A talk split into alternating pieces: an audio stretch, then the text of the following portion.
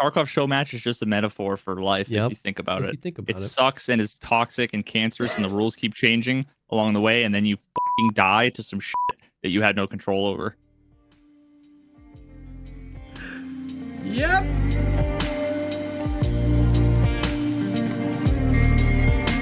What's up, everyone? Welcome to the Pogcast, the show dedicated to talking about all the poggers things in life, like music content creation and video games. I couldn't remember what it was for a second. For some reason, I was going to say something about Thanksgiving and ham and turkey, but it eluded me.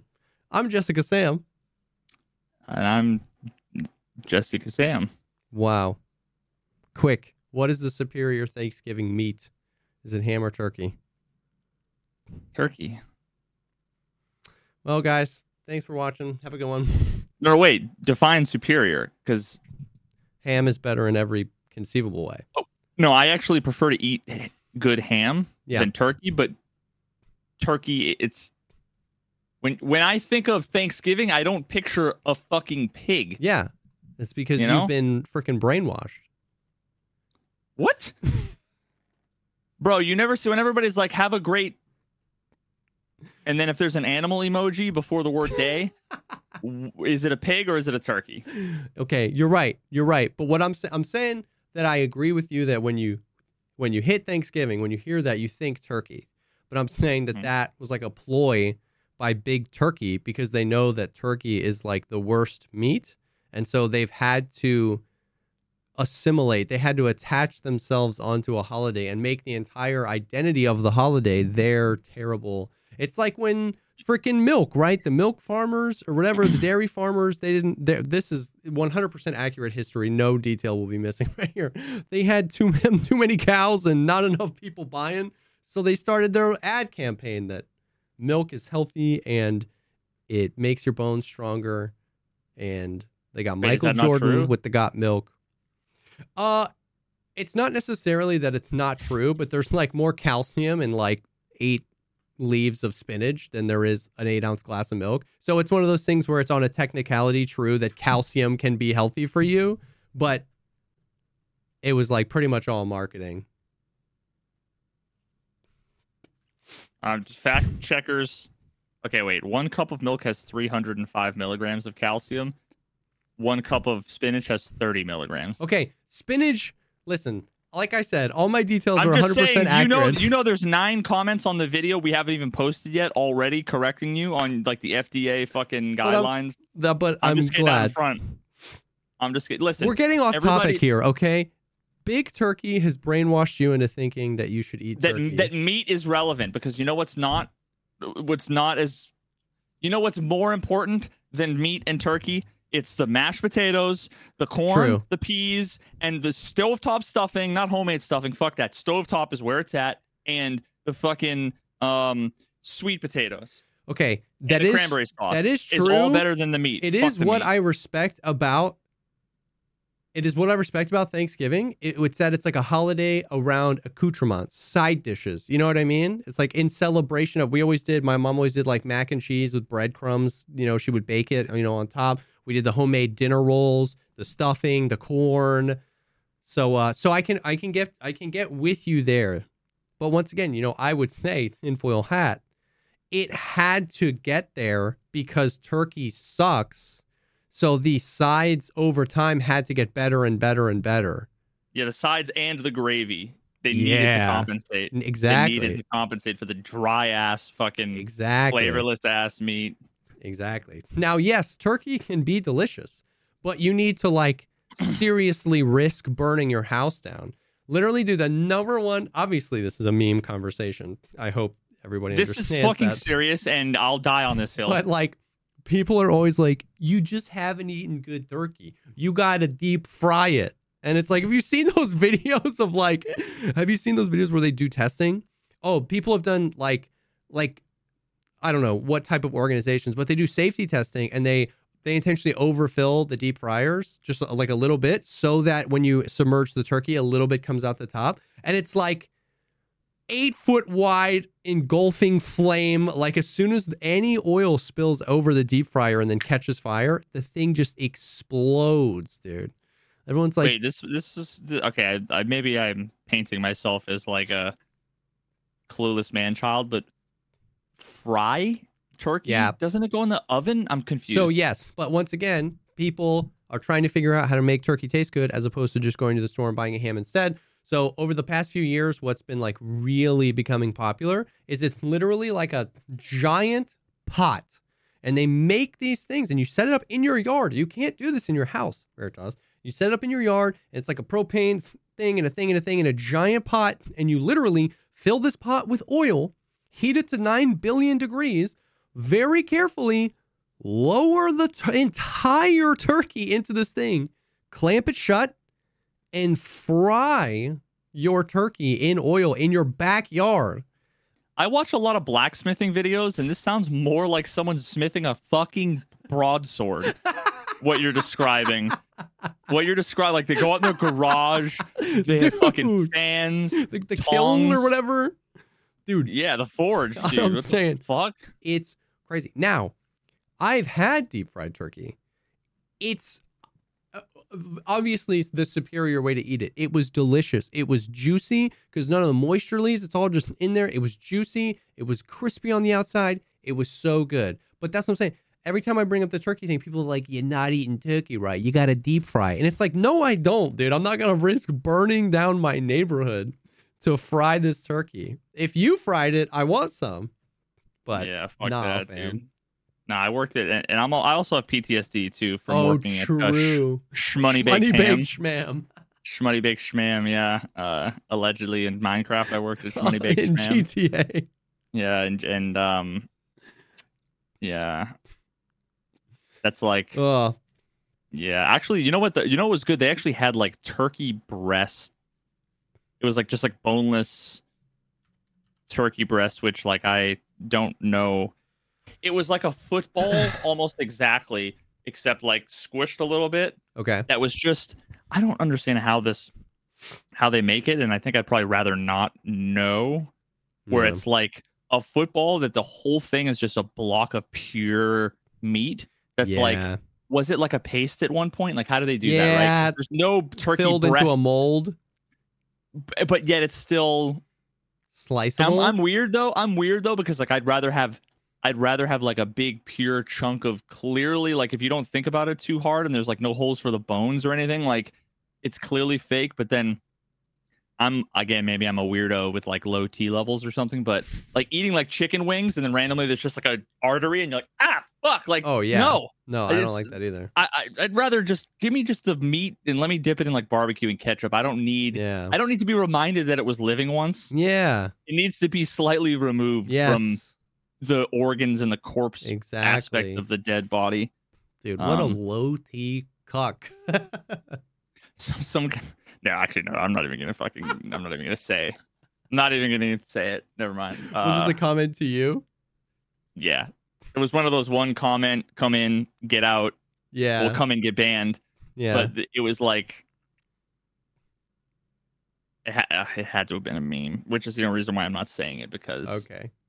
yeah, just want attention. Dude, I had somebody come in. I haven't heard this.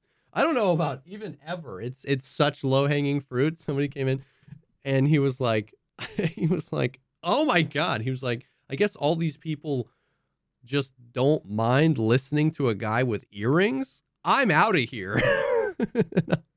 and everybody was like, "What?"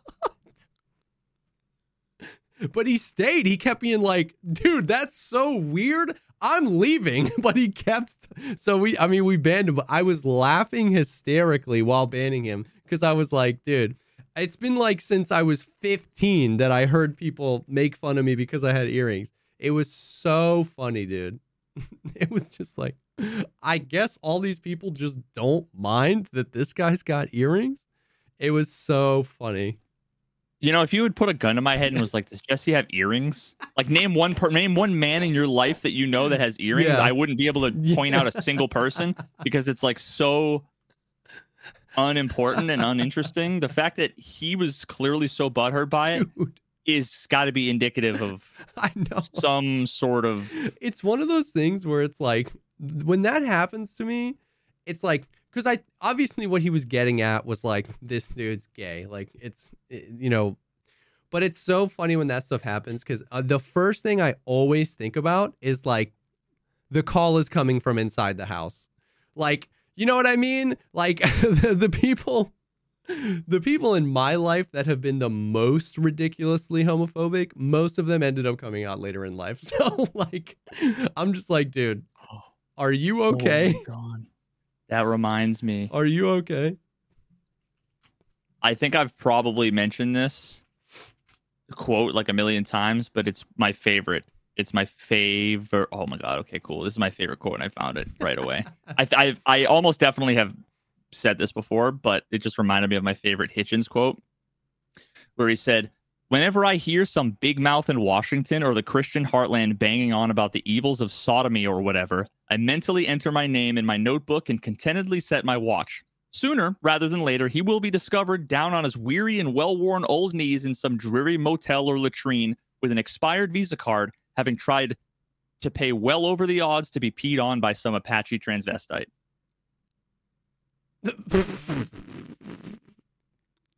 Like fucking Jesus. Jesus, dude.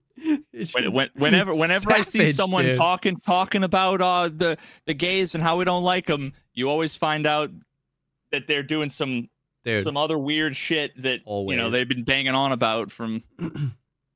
Yikes! That's a quote. that's a quote. is the quote of all time. that is yeah. a savage quote. That's from Hitch Twenty Two, his memoir, Oh, okay. like- which I think I've actually. That's like the one book I've read like seven times. Yeah. Man, that was quite a diatribe from uh Ham v Turkey. That was like one of that My, my favorite I defamation case, Ham v Turkey. Super important precedent that was set for uh, and I'm bringing it back avi- up avian rights. because I, Avian rights. I think it needs to go. I think Yeah. we need to abolish. Oh fuck! What the hell? Can, someone cancel Turkey. Jesse? Yeah. Oh my God. Ham v Turkey wants to get overturned. Holy shit! You don't believe in uh winged suffrage or whatever? this is this is on this is off the fucking rails, dude, dude. this is crazy. this is gone This is normally what the the PP is like. This is yeah. This is what every episode of our fucking Patreon, the Pogcast Patreon, uh, Patreon.com slash the Pogcast pod. Yes. this is what this is what it's normally like. It's Pretty just our unhinged, completely. it- normally, we script everything from. If you can't tell, Yeah. we script everything on on our podcast. Normally, hmm I'm reading off script. Jesse's reading off script. Yep. Um, the PP is completely un Off the cuff. unhinged, off the cuff. We just whip it out. Yep. God. Uh, Oh, man. yeah. Well, actually, you know what? I'm. I wanted to. It's been too long, and I wanted to uh start off with like a feel good story time because it's It been, has too, been too long long. since we've done story time, It has Uh, been too and- long. and- and I want to get into one real quick because it's one of my favorite stories, All right. and I have props this time. Is this saving an old British man's life twice? No, No. Is No. this ruptured It's- spleen? no, Is this the defender? no. Is it Rico Petrocelli? It is Okay. I just Rico kind of I just wanted to bring you guys into what I see underneath our notes, which is just a list of story times and the names are so sick. It's the stabbing stomachache. Yes. O- overdosing on sleeping pills, shotgunning a beer, bloodshed, even eavesdropping on a neighbor's business call. Oh, Um, KFC famous bull breaking into a house, Sun Microsystems one million dollars, firing an employee, dad fight, wedding brawl, Dad fight. Maine Woods, Maine Woods creature encounter, homeless guy seizure, and what we have remaining, yeah, is finger. Wait, I think I told finger cut in half incident. Was that the Schmoney Bank Schmam one? Yeah. Okay, yeah, you told that All one. right, I gotta check that off. I've got GTA 5 RP. I've got saving an old British man's life twice. The quote unquote defender, the BMW crash, and ruptured spleen are still. Yeah, I think Dad Fight's probably my favorite. that fight Um, was great. but this this is a this is another good one. So th- this story goes back to like 1960 something. Okay. Whoa. it, it yeah it predates me um so I've talked about before. Um, my mom, she passed away when I was 11. Uh, she had ALS, Lou Gehrig's disease. Um, when she was a kid, she was a big baseball fan, and this girl who lived across the street was kind of they were like friends, but like kind of like rivals. Like they didn't get along, but they they yeah, you know, they had one of those kind of Yeah, relationships where you know the parents were like, "Go hang out," and they're just like, you know, Yeah, yeah, Um, yeah. and her neighbor uh one day came home with a signed baseball from Carl Yastrzemski. Okay. Now, for those of you guys that don't know, Carl Yastrzemski is like a legendary baseball player back in the day. Um, played on the Sox uh, in fuck, I know the '60s, maybe '70s. okay. You know, way back in the day. Anyway, Kyle let- Stromboli, correct? Exactly. Yeah, yeah. Um, and now my mom, jealous, but also not to be outdone, she went and grabbed her baseball glove from the, you know the garage or this fucking shed or whatever, and she went and grabbed a sharpie and and forged her favorite baseball player, Rico Petrocelli, forged his signature on her baseball glove.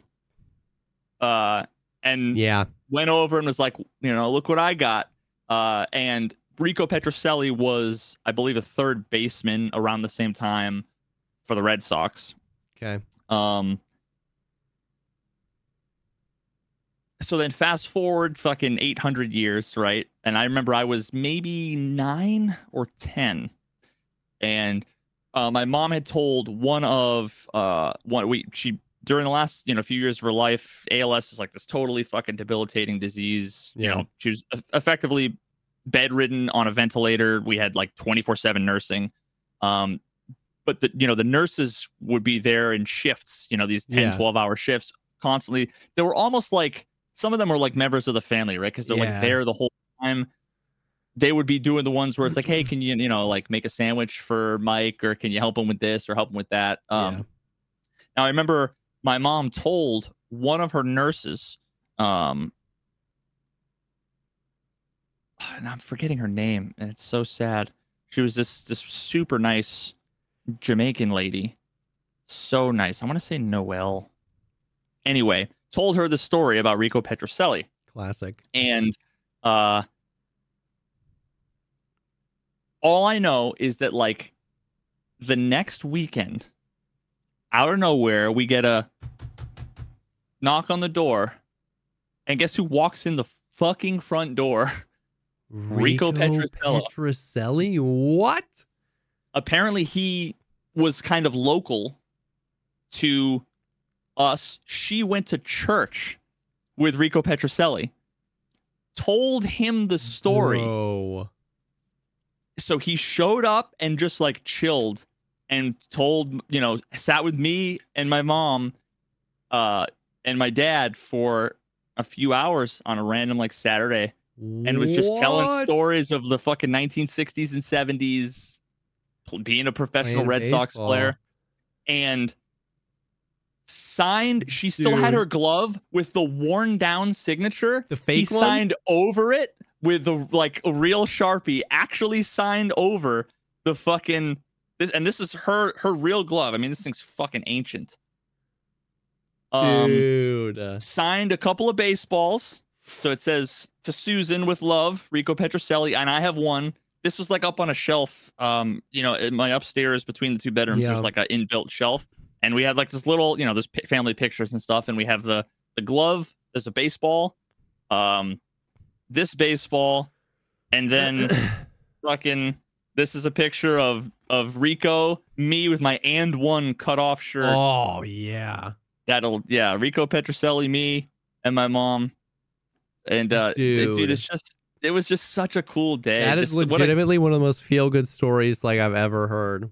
such a classy move i like emailed him at one point because i think like you know in his retirement i think he did like real estate or something like that and i found like you know rico petrocelli realty.com or i Yeah. emailed him and i like told him the story and i just said thank you it never never heard back uh, you know probably went to a spam mail or something Yeah. um Dude. but yeah i just wanted to share the, the day before thanksgiving Yeah, uh, a feel good, a feel good story that is just such a cool thing. dude, that's wild. What are the odds that she literally knows him? That's that's so crazy, dude. It's Yep. so funny that her mom just forged the signature in a time where like, how would she know the difference, right? She's not gonna, you know, she can't Google it. you know Yep. what I mean? It was like you could get away with that back then, dude. That's Indeed. crazy. That's a W.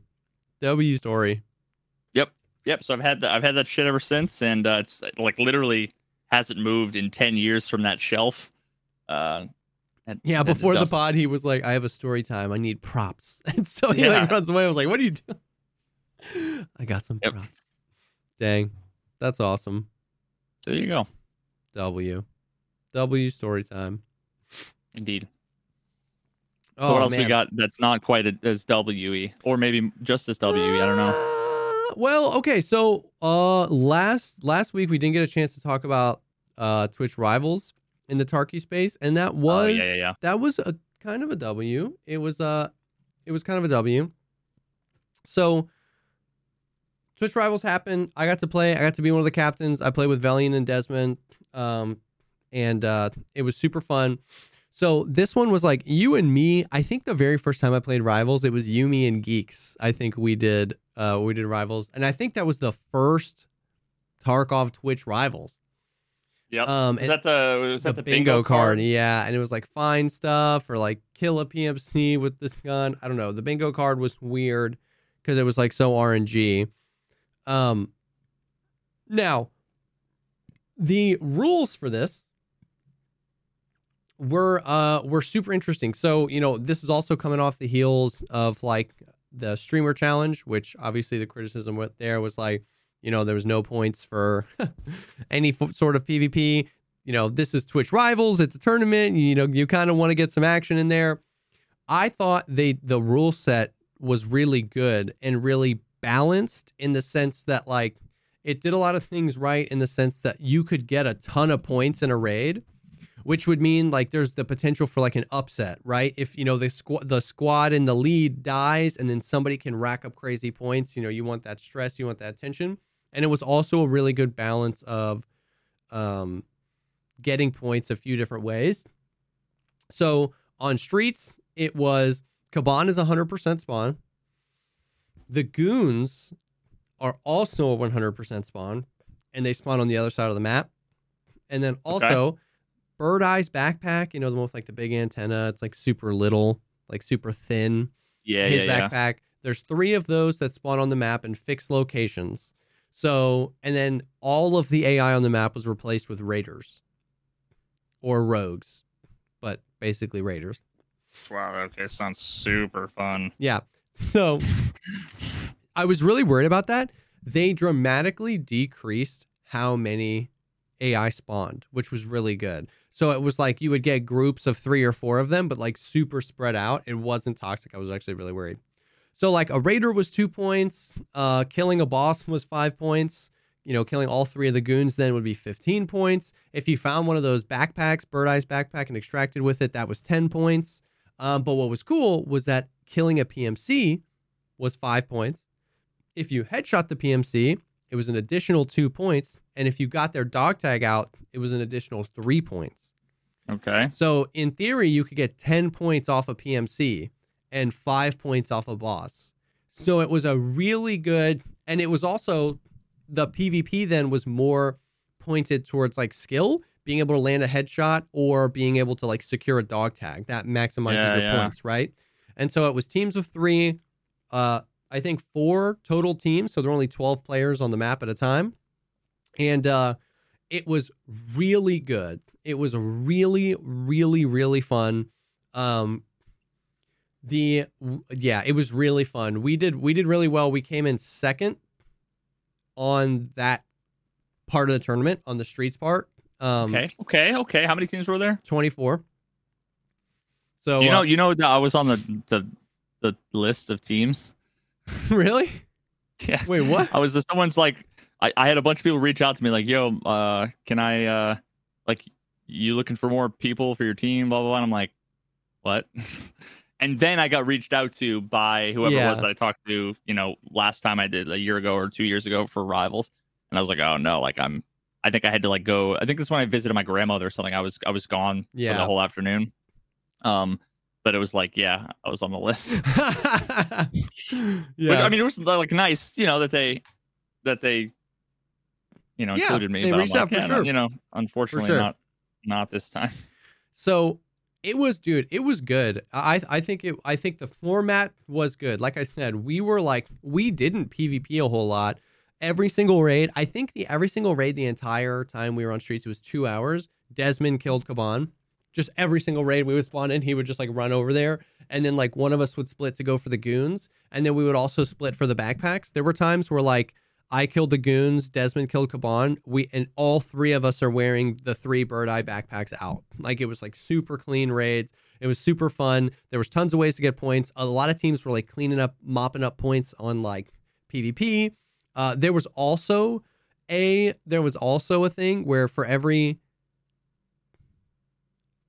two hundred thousand rubles or hundred thousand rubles worth of loot you extract, you get one point. And there were a few times where like Gingy's team found a taiga on Kaban. So that sells for like 10 million rubles. So that was like a bunch of points too. What was the value based on? The trader, not the flea. On the flea, they sell for like 30 million or whatever. Um, it was so, uh, it was interesting. It was fun. It seemed good. It seemed balanced. The only thing, and this is kind of a theme, is that the rules for some of the things kept changing, and I, I think that's a terrible vibe. If you're changing the rules during the tournament, it doesn't matter what the rule is. That's a really rough vibe because they're not there's no way of disseminating that information. So like an example is somebody was like do I have to kill the person and get their dog tag out or if I kill somebody with and he's got some dog tags on him and I extract with those dog tags, do those points count? And at one point they were like if you get a dog tag, it counts. And then later it came out that those points weren't counting and it was only the you you had to kill the person and get their dog tag out for the for it to count. So like and I know that that sounds little because you're just like, oh well, it doesn't matter. All the PvP what you if your counted for. teammate killed them? No, you have to kill them and get the tag out. And so that might seem little, but that legitimately could alter strategies, right? If Yeah. if I have a dog tag and you have a dog tag and the guy I just killed has three dog tags, what we might do is give you all the dog tags and send one of our teammates to extract and the other two of us stay in. If Yeah. he extracted for nothing, got no points, and then we die, but we could have used your support there as the third, that changes how stuff could go. You know what I mean? So Dude, it's that like that like a, right there almost like disqualifies the whole fucking thing. Like it, dude. It's it's a few stuff like that. So then we were then we went to labs, and same thing. Uh, I I was so I was looking at the Discord where like people were asking questions and some people from like rivals or whoever were like answering questions.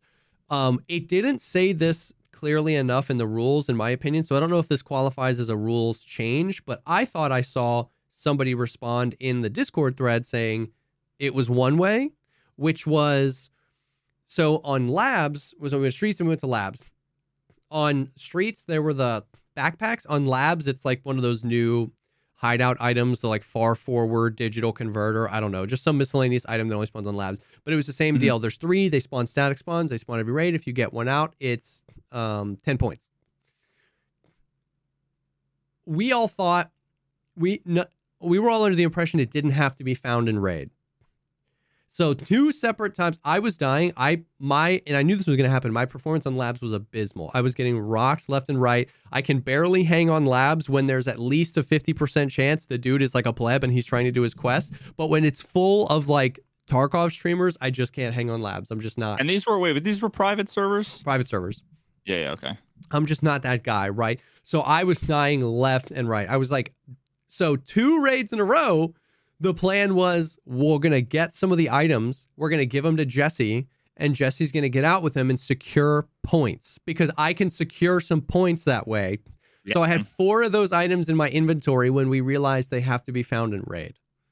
So I literally should have just sat in the corner and waited three more minutes for the seven minute mark and extracted with them found in raid. But because I extracted with them four minutes into the raid instead of seven minutes into the raid, the points didn't count. Oh wow, the found the fucking poor design of the found and raid system Yeah. coming uh, once again So, to show another use case where bad design. sh- I could put up on the board. I had four of those items in my inventory and none of them counted. You know what I mean? So it was like, so was stuff like that. And I know that there were a few other teams as well. Like uh, in the Discord, people were like, "Wait, what? I thought, I thought that we could, you know, I thought we could do." It. So, so I'm not saying we would have come in a better position, right? We didn't do well on labs. I was the anchor pulling us down, saying that you know what I mean. Uh, So it's like I'm not saying if we would have just had those items, we would have come in third. No, no, no, because a bunch of other people, right? And this is what I've what I've been saying. Everything that negatively affected us also negatively affected other people. So I'm not saying it would have turned the tides and we would have won. We might have even lost worse. You know, there could have been teams with more of those items not found in raid, and they would have got more points. But it's just It's the principle the of it. principle. It's not the result. Exactly. Exactly. It's the principle of just like how can this stuff be changing? And and an example, I have a few examples of me literally like I'm not making this up by the way, the rules change. I was looking at the rules page and somebody was like, "Dude, PMC kills count for 7 points on labs. They counted for 5 on streets, and they count for 7 on labs." And I'm looking at the rules. I'm like, "No, Like the text delete, delete, no, delete. delete. almost. You see the cursor? dude. Almost. I'm like, no, they don't. It's five, and he's like, yes, they do. It's seven. I said, no, they don't. He's five. He said, brother, refresh the page. Refresh the page. All right, kills count for seven points on labs, boys.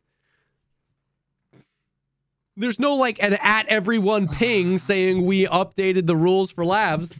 And I was like, And even even if there was, it's in the middle of a competition. I fucking I like. yeah, No, I'm not paying attention to like those kinds of messages and pings and shit. yeah, Okay, so wait a minute. Was the question I have is were was the score automated or was was it manually tracked? it was automated. so I have a feeling that like here's the idea of went down, uh, of what went down. At some point, some people came up with some rules.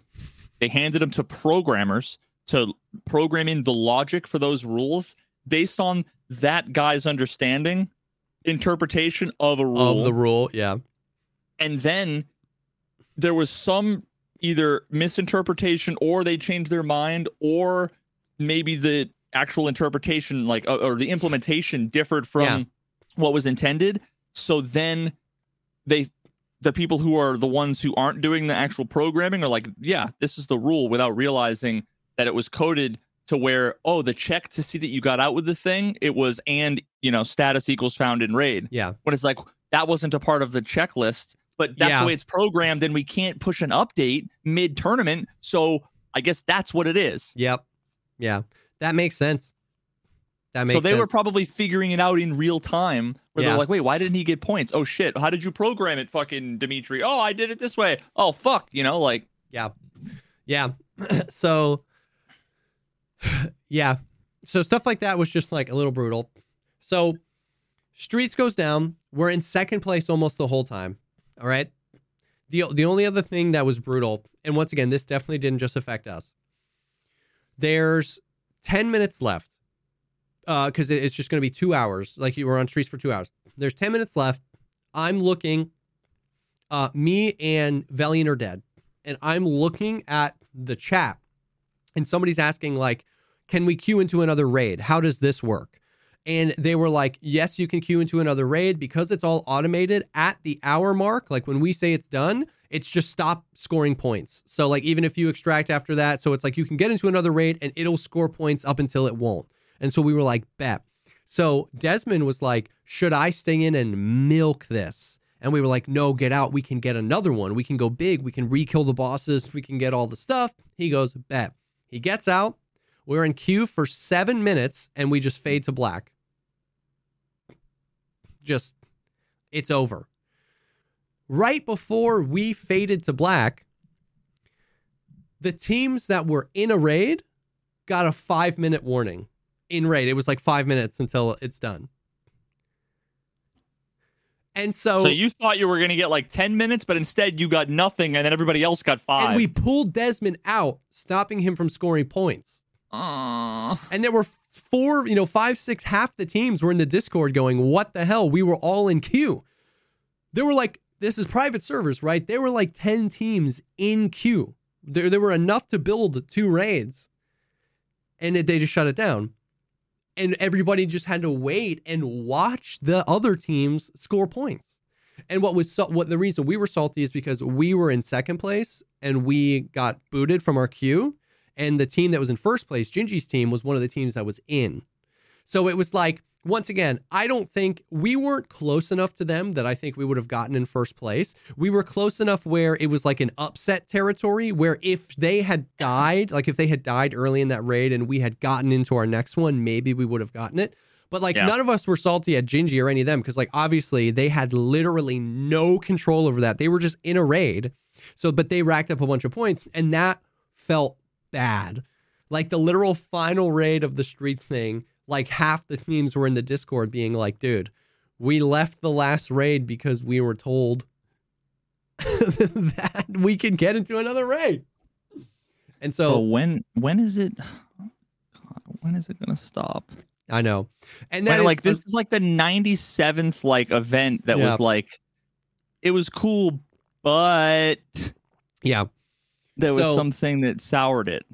So um now once again, like yeah, people are in chat are saying, of course, the the way the the way it is with everybody streaming and everybody's chats, it's super unfortunate that because Gingy's team was winning, they got a lot of shade at them. Like people were like, obvi- you know, it sucks.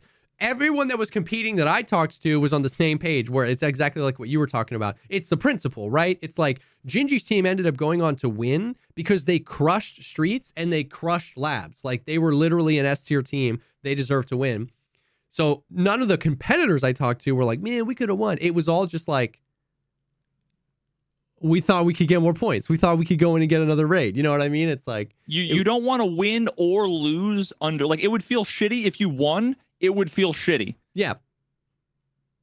Yeah. They were like, she, she was like, I don't know. Like, I didn't, I didn't, you know, she didn't get special treatment. They didn't send her into a raid. It wasn't her fault at all. It wasn't anybody's fault. But No, it was a bunch of fucking unfortunate. antisocial antisocial weirdos yeah, that yeah, for sure. that are the types of people that are gonna harass Yeah. a chick for the failure to properly plan a tournament. plan a tournament So, without issues. So we come in second. We're going into the labs, feeling a little down because we missed missed out on that, but like excited, dude. our first three raids in labs, our entire team was dead in 30 seconds or less. Like it was crazy. Other players, Other to- yeah, to other players, it was it was a mess. There was a because we were still trying to figure out what our strat was. There was a uh, there was a raid where we split, where we were like, let's try splitting and all going for, you know, points and stuff like that, where we split. And in a span of 15 seconds, on three complete opposite ends of the map, all three of us died to different people laying prone in the bushes in the planters. like, we were like, I was like, I'm not scoring points this whole time.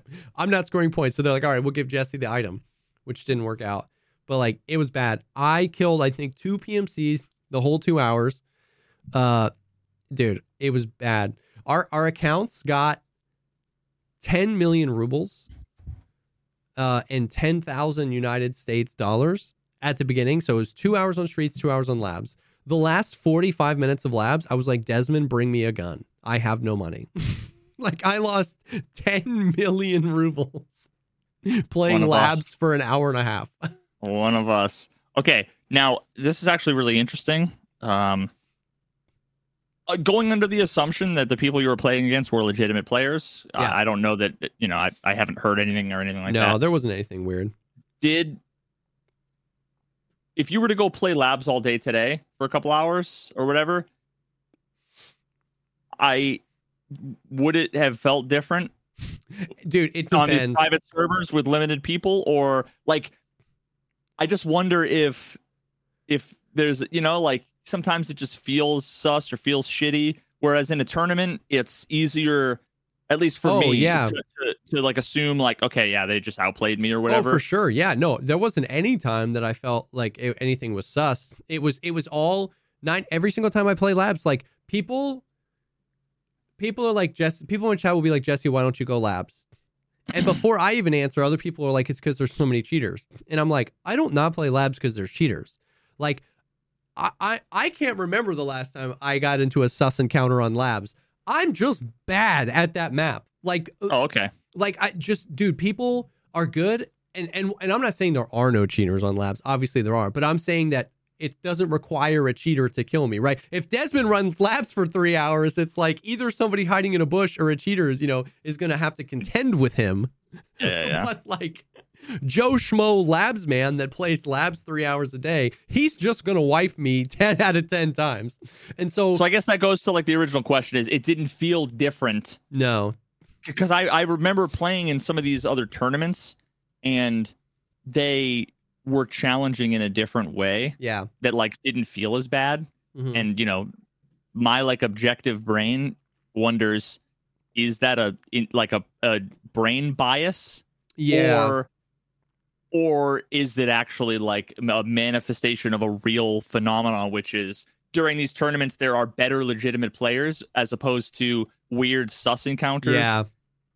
Yeah. you know because those things just feel For sure. They do they feel different. feel Yeah. different but it was just like I get into my own head on labs. You know what I mean? It's just like there. It's such a there's such the stigma that it's like labs players are the best of the best. They're like the sweatiest. They're like the most min maxy, and so a lot of times what I end up doing is like turning the aggression up instead of like playing slower for information. I just feel like I have to match the energy. So like most of my deaths, I'm like I I swung that too wide. Like why didn't I just tight swing it? And then if I saw him down there, I could have gotten back to cover. I just like I'm just like ego swinging people, trying to point fire people from too far away. I just get into my own head.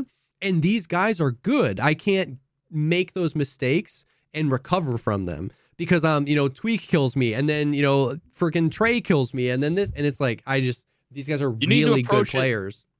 you need to approach it like if this was an F1 race, in that the only way you win is by going two miles an hour the whole way, and you hope every Yeah. other driver flips their car over. Yeah, That's the, because because you'll never out like if you Yeah, go I'm balls never- to the walls, you're not going to actually win on speed. I'm not beating alone. Max Verstappen, but if he crashes into the thing, yeah, dude, that's so true. It really is though. Like, um, which probably explains uh, why a lot of people were prone in fucking planters. Yeah, yeah.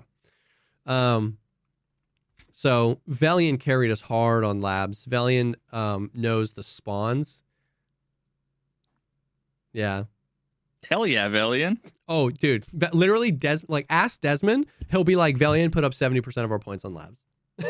like, Valiant was just like, Valiant can now he can coast on that alone for the rest of his career. Yeah.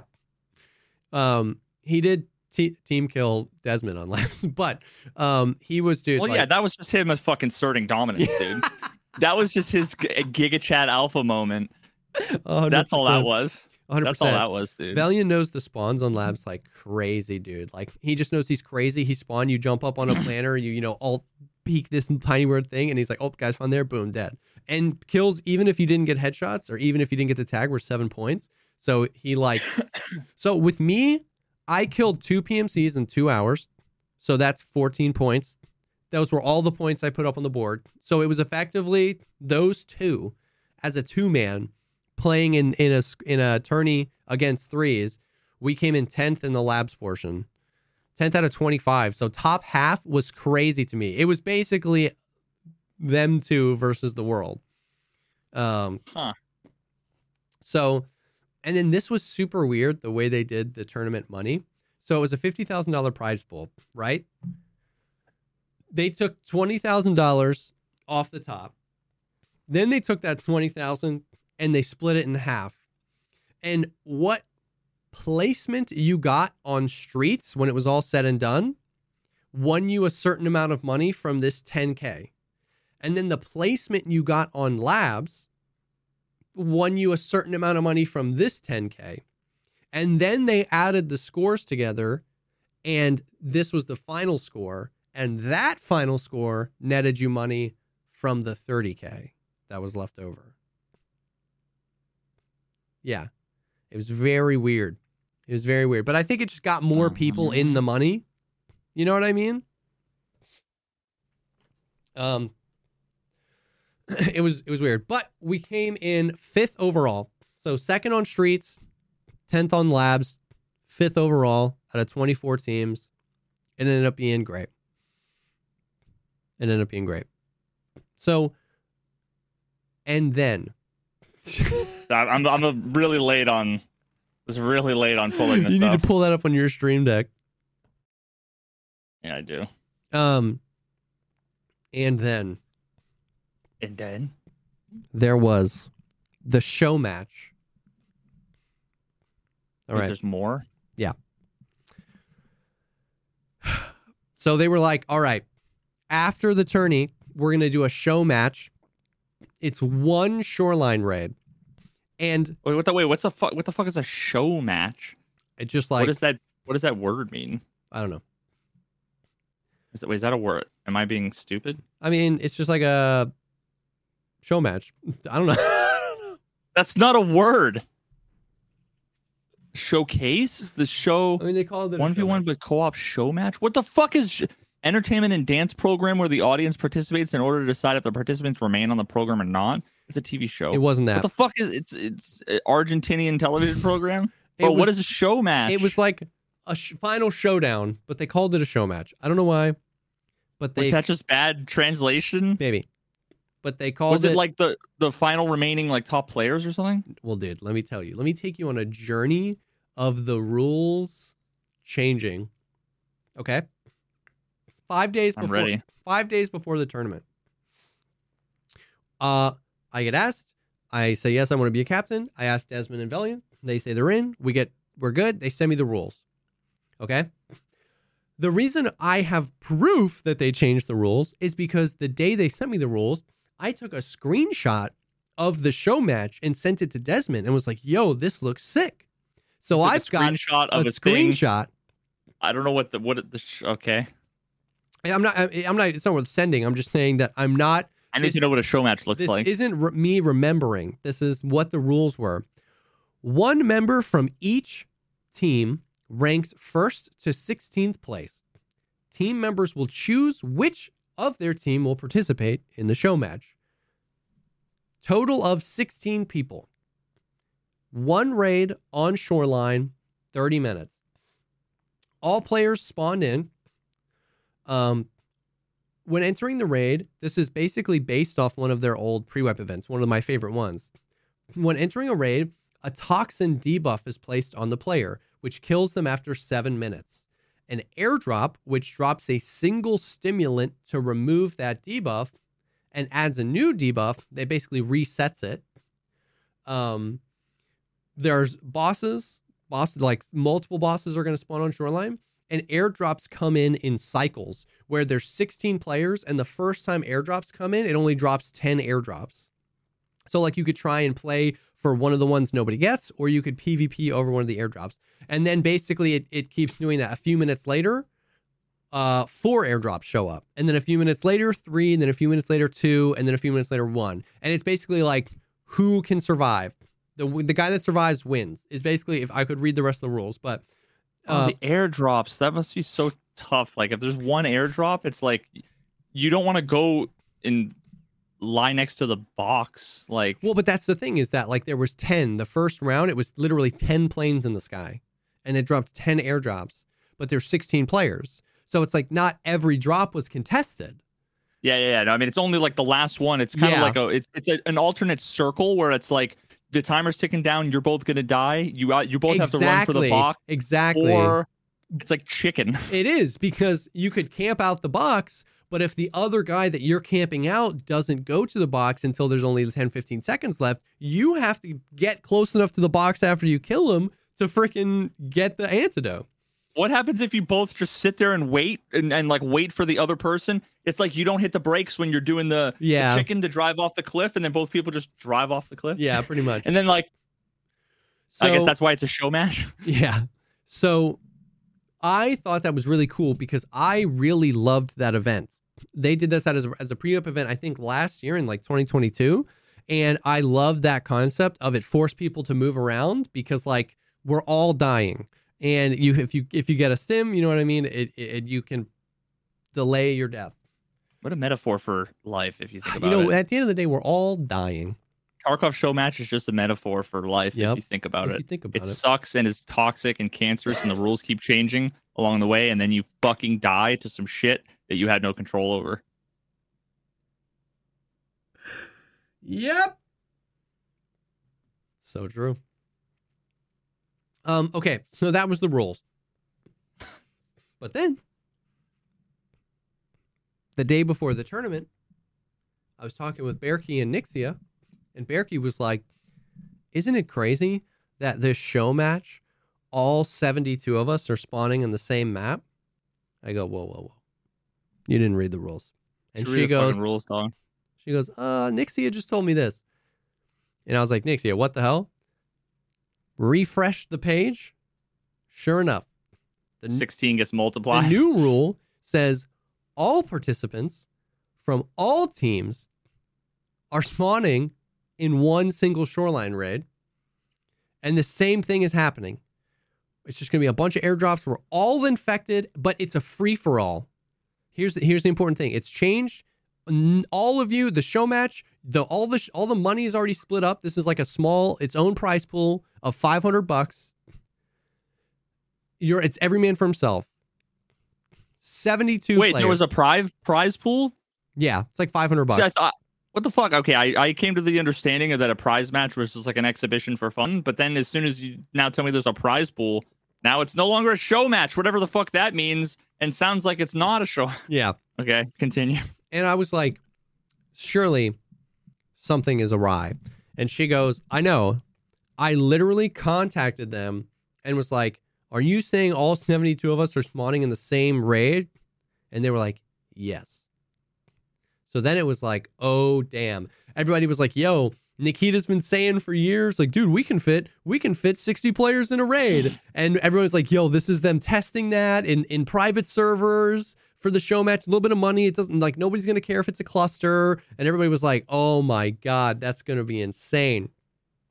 Oh no, and, and and what you what you mean to say is they fucking split it up, and it was what was it like five raids, or something? Ding ding ding ding. We all literally queued up. We all left our Discord calls because we didn't want to be cheesy. And we all queued up. Frames win games. We all queued up. We spawn in, dude. I'm alone. You're ready for Normandy. I'm ready for freaking Normandy. I'm look around. I don't see anyone. I don't hear anyone. I'm like, chow, what's happening here? I was like, everybody's nobody's moving. Everyone's trying to figure out what's happening. I go over the hill, and then I go over this hill, and then I go over this hill. I haven't heard a single thing. I was like, what? So I look up at the Discord. I'm like, are they about to call it? And tell I'm dead. And I was like, okay. so then I was like, great, honestly. So I pulled up Desmond and Valiant's stream and I just watched. And it was absolutely that. It was 72 players. It was a free for all, but they just spawned us in five different raids.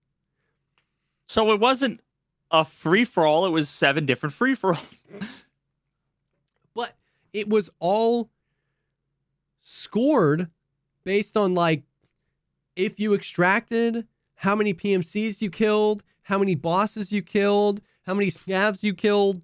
So like every raid had a winner that like extracted, Mhm. but only one person won the show match. Actually, technically, first and first and second tied. They tied for first with the exact same points. But it was like it was like you know five or six people extracted, but only these two won because they tied. Dude, it was like I legitimately was looking at the Discord. I was I was so convinced it was all seventy two of us. I was waiting for the message being like, "We messed up. We're gonna kill everybody, and we're gonna we're gonna try it again." Uh, Dude, it was like it was such a cluster. How could they consistently get every aspect? I don't know. I don't know. Now, we're um, we're obviously memeing on the mistakes that were made here. It was legitimately, and this sentiment was shared by pretty much everybody. It was the best Twitch Rivals Tarkov they've ever done. It feels like the rule set, even though some of the small things changed, was finally in the perfect realm of like, if we're going to compete in a Tarkov setting, this is how you do it. Mhm. You know what I mean? Like they like some of the things that were like surprises but W's, like the fact that they replaced all the scavs with raiders, but they didn't keep it at the same spawn rate, right? Like you can kill 80 scavs on a streets raid. They turned down the spawns so that the raiders weren't all over the place. They uh, put the goons and Kaban on opposite sides of the map, meaning that the map flow on streets, you know, helped. They increased the PvP points on labs, right? If it's going to be labs, that's the PvP map. They made PvP even more effective. So, like, there were a lot of little things here that told me that they really were finally figuring out how to do something like competitive. And I don't just mean competitive as like who wants to be the best. Like, you want PvP in something like this because it was like we talked about, you know, we talked about a lot when we were talking about the streamer challenge. There were people who were like, this is perfect for Tarkov because Tarkov's hardcore, milsim, like PvP shouldn't be rewarded and whatever. In this, you want PvP, right? It's not 1500 streamers, it's private servers. It's th- Yeah. these are the top streamers. Like you want to watch from a viewing perspective, you want to watch these guys fight, right? You know what I mean? So they really nailed it. It was just the fact that they it really just came down to like how do you not know what the rules are before it starts? And if you don't know, you don't start it. I'd rather have just started 2 hours later and and gone 2 hours later. You know what I mean? So it's like if they can just take that piece of feedback like if you send out to the captains a website with the rules on it, you can't change them from that point on. Because I didn't know to refresh the stream to know that PvP counted for more points on labs until somebody told me to, right? Like, you know what I mean? Like, that information can't be disseminated that way. And I remember, I remember like at one point during the bingo thing, how it, there were so many people accessing it that it like kept going down. So I was like afraid to refresh it. Oh, yeah. Yep. Yep.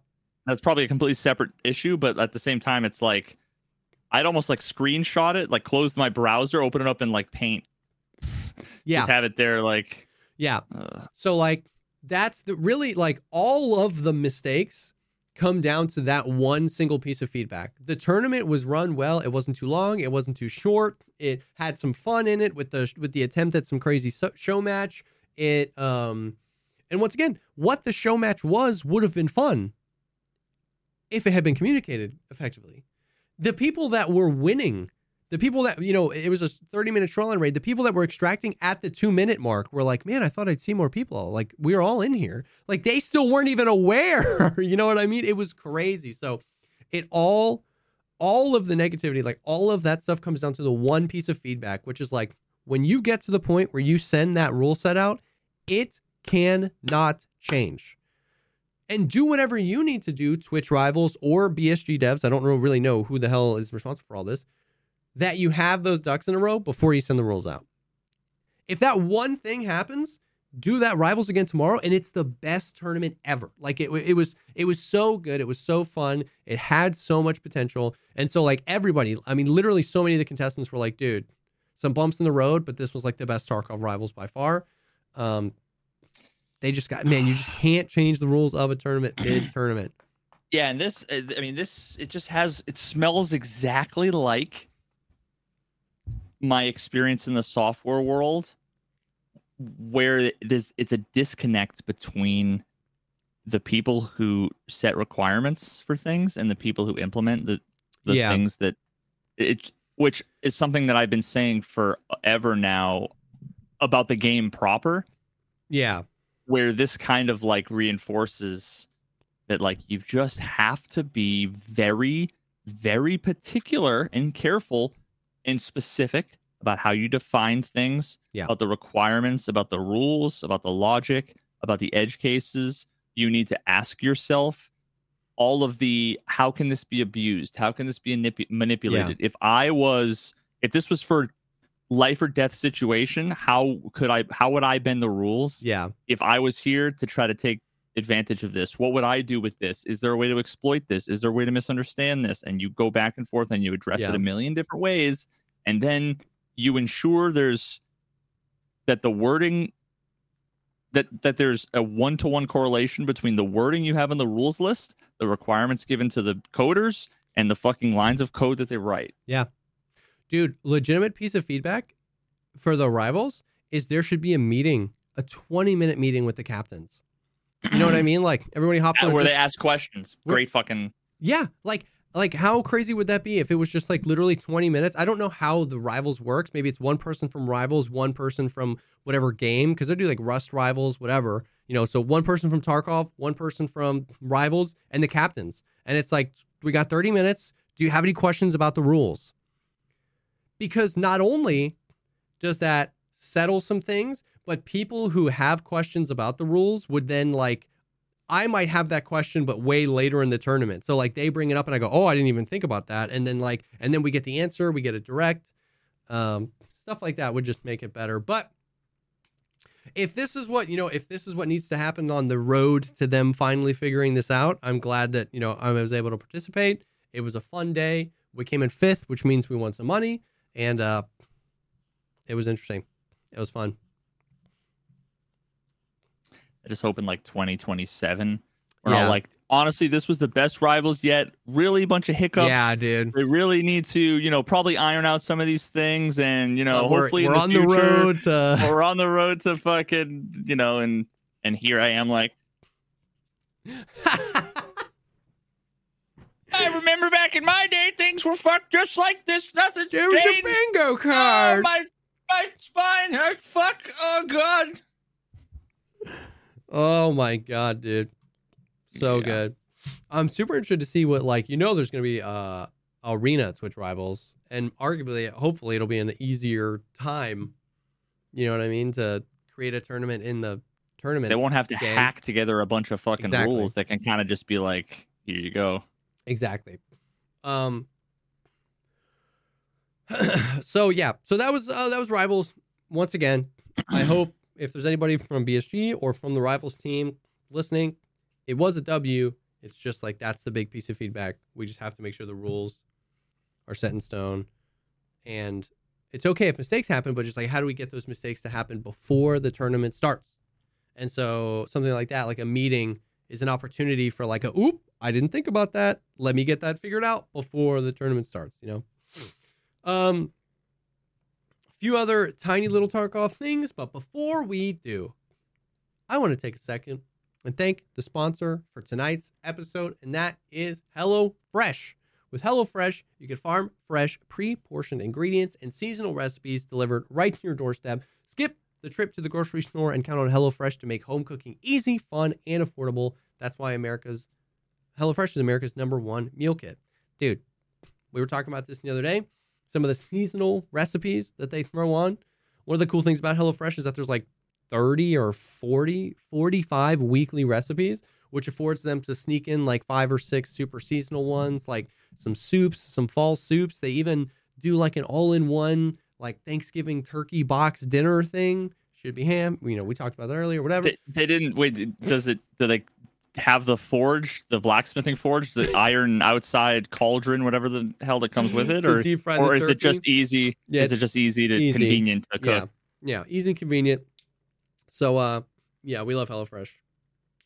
bro i i like after we talked about it over the last couple weeks i've been uh i keep telling my wife we we need to uh we need to hook ourselves back up and uh literally just just set up everything again Yeah. and my good lord like there's just so many amazing things Yep. on the menu that like normally with these kinds of things i'm a picky eater and it's always like that looks good except for this one thing that I don't Yeah. like on it or whatever or you know dude, and everything like I'm I'm literally scrolling through here and I see brown sugar bourbon pork chops one pan sweet and spicy cashew pork tacos those are pork so good. tenderloin actually. With creamy pan sauce one pan tra- try I I don't know trattoria trattoria trattoria or trattoria I'm not sure all the Italians are going to mauled uh tortellini bake Oh, that one's so good.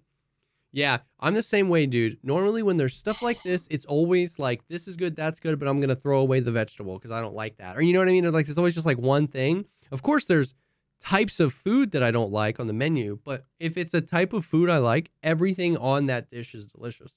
Um, Yeah. Yeah. It's so good. There's all sorts of different stuff, especially around the holiday time. They have an, uh, a whole uh, like separate menu where you can do um, charcuterie boards, desserts, uh, all sorts of like appetizers or additional food, or even just like additional stuff for like lunches. They've got um, recipes that are easy, you know, ready to go in 15 minutes. They've got you know protein plus. They've got keto friendly. Whatever you want, they got it. It's amazing. We've used it for the longest time. It's delicious. So you can go to HelloFresh.com slash pogcast free and use code pogcast free for free breakfast for life. One breakfast item per box while subscription is active. That is free breakfast for life at HelloFresh.com slash pogcast free with code pogcast free. Um, Mhm. so yeah, thank you so much to HelloFresh, America's number one meal kit, for sponsoring this episode. God dang, look at that tangy plum Dijon glazed chicken. Hot. Oh my god, dude. Now I'm hungry. Yep. My bueno. I always they always do this to me, dude. Um. Okay. So, ba, ba, ba. speaking of arena, Ba-da-ba-ba-ba. HelloFresh. HelloFresh. nah, we're gonna get freaking. no, we did it so tone deaf that there's no way it could Yeah, be there's confused no with any other brand. Um, Tarkov tweeted out uh, the other day Battlestate Games will make its esports debut at DreamHack Hanover this December with the first ever tournament for the new hardcore shooter game on site. Six pro teams will compete on a dedicated stage for a prize pool of 100,000 euros. There was actually quite a bit of, and by quite a bit I mean four people yesterday, uh, were, um, how do I like? I'm trying to figure out the best way to categorize this. It seemed like there was potential, not drama, but like questions around why no one in like like none of the big name NA folks apparently Oh. knew about this like they weren't invited or they weren't asked and I just recall like when we first started talking about this at one point weren't there like the beta testers from Arena was like some random like esports teams that like Virtus Pro, I assume they did one. oh, okay They did one thing where they like brought the Virtus Pro team in, let them play it like all day, run a few little mini tournaments, and then gathered their feedback.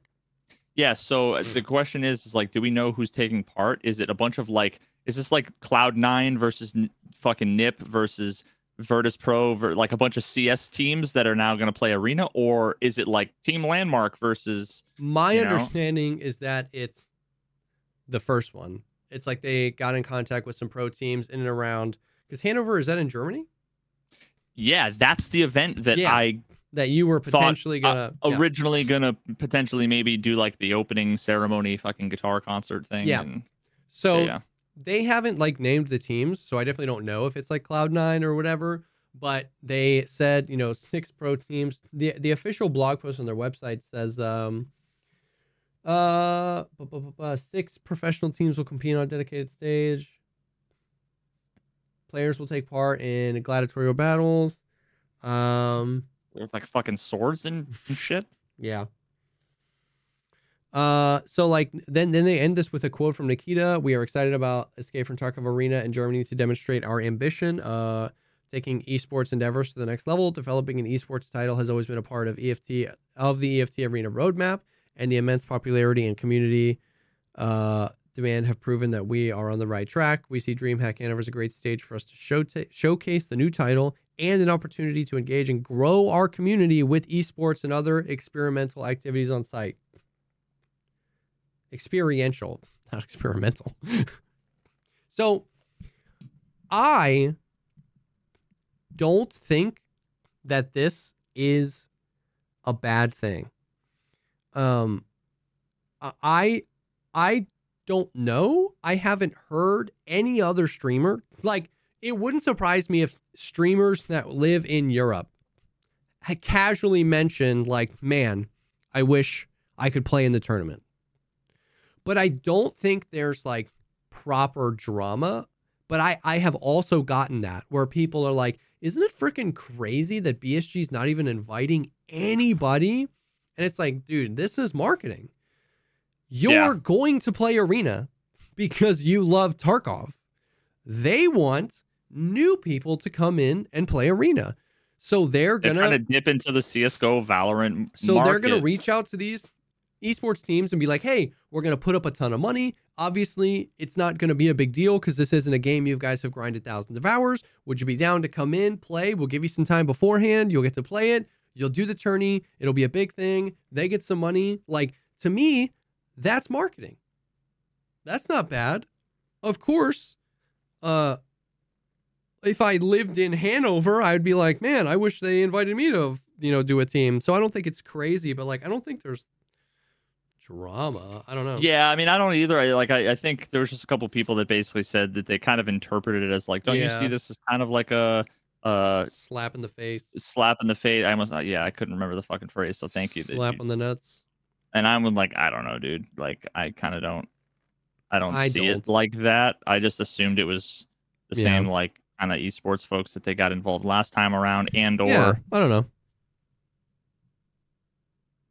I and I highly, I also highly doubt that like, if they were to ask, you know, let's say what six teams, five people on each team, like, th- if they were to ask thirty, you know, the top streamers, like, six of them would be willing to go to fucking Yeah, Germany. could go to Germany. like, and I like, I was panicking because I had to like, my passport's long expired. yeah, So like I I'm actually glad I almost went like the expedited route, which can get kind of expensive. Uh, and I'm glad that like I didn't like go that Oh, far yeah, until dude. I got the email be, being like, yeah, never mind. uh, yeah.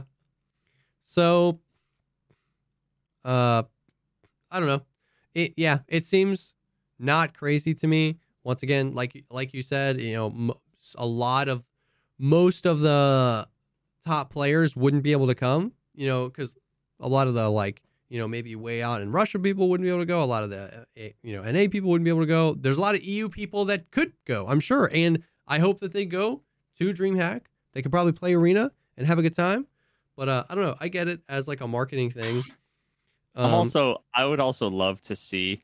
I could be wrong on this, but like my my instincts are telling me that if you had like a bunch of Cloud Nine dudes that are all like CS pros or whatever, have them play Arena for six months, and then you put them up against like you know Team Landmark, Team Jinchi, what like whatever, right? yeah, I have a feeling like they would fucking own the Tarkov OG streamers. Like yeah, it's like playing like, and maybe I'm wrong. I don't know. It just it's like a different it's a different do- game. they- yeah, it's a it's a different not even that it's just like a different mindset it's like For yo sure. we've got fucking we've got practice at four For sure. we got scrims at seven you know do you fucking take your protein shakes and do your you know leg day was yesterday bro you know what i mean like it's just kind of different um for sure, so i don't know for sure. I don't know. So, yeah, so that's the uh, yeah. I don't know. That's the tourney. Um, I think it'll be cool. I don't know where DreamHack is. It's like the 14th to the 17th of December. Um, I'm really hoping that we have Arena by then. I'm really hoping that at least they're rolling out waves before then. Please. But we'll see. i, I just went onto fucking arena dot tarkov whatever didn't you say you had to like click on something Yeah, you gotta log in. Uh, so I logged in, and then now what? Oh, it says congratulations, you got the game. Yep. I love fine. I love like. Ugh, don't you fucking hate that when you you like don't see the thing until you're like finally get a someone on like customer service and they're like, Yeah. okay, how can I help you? And you're like, I just saw. Never mind. Fucking. Yep.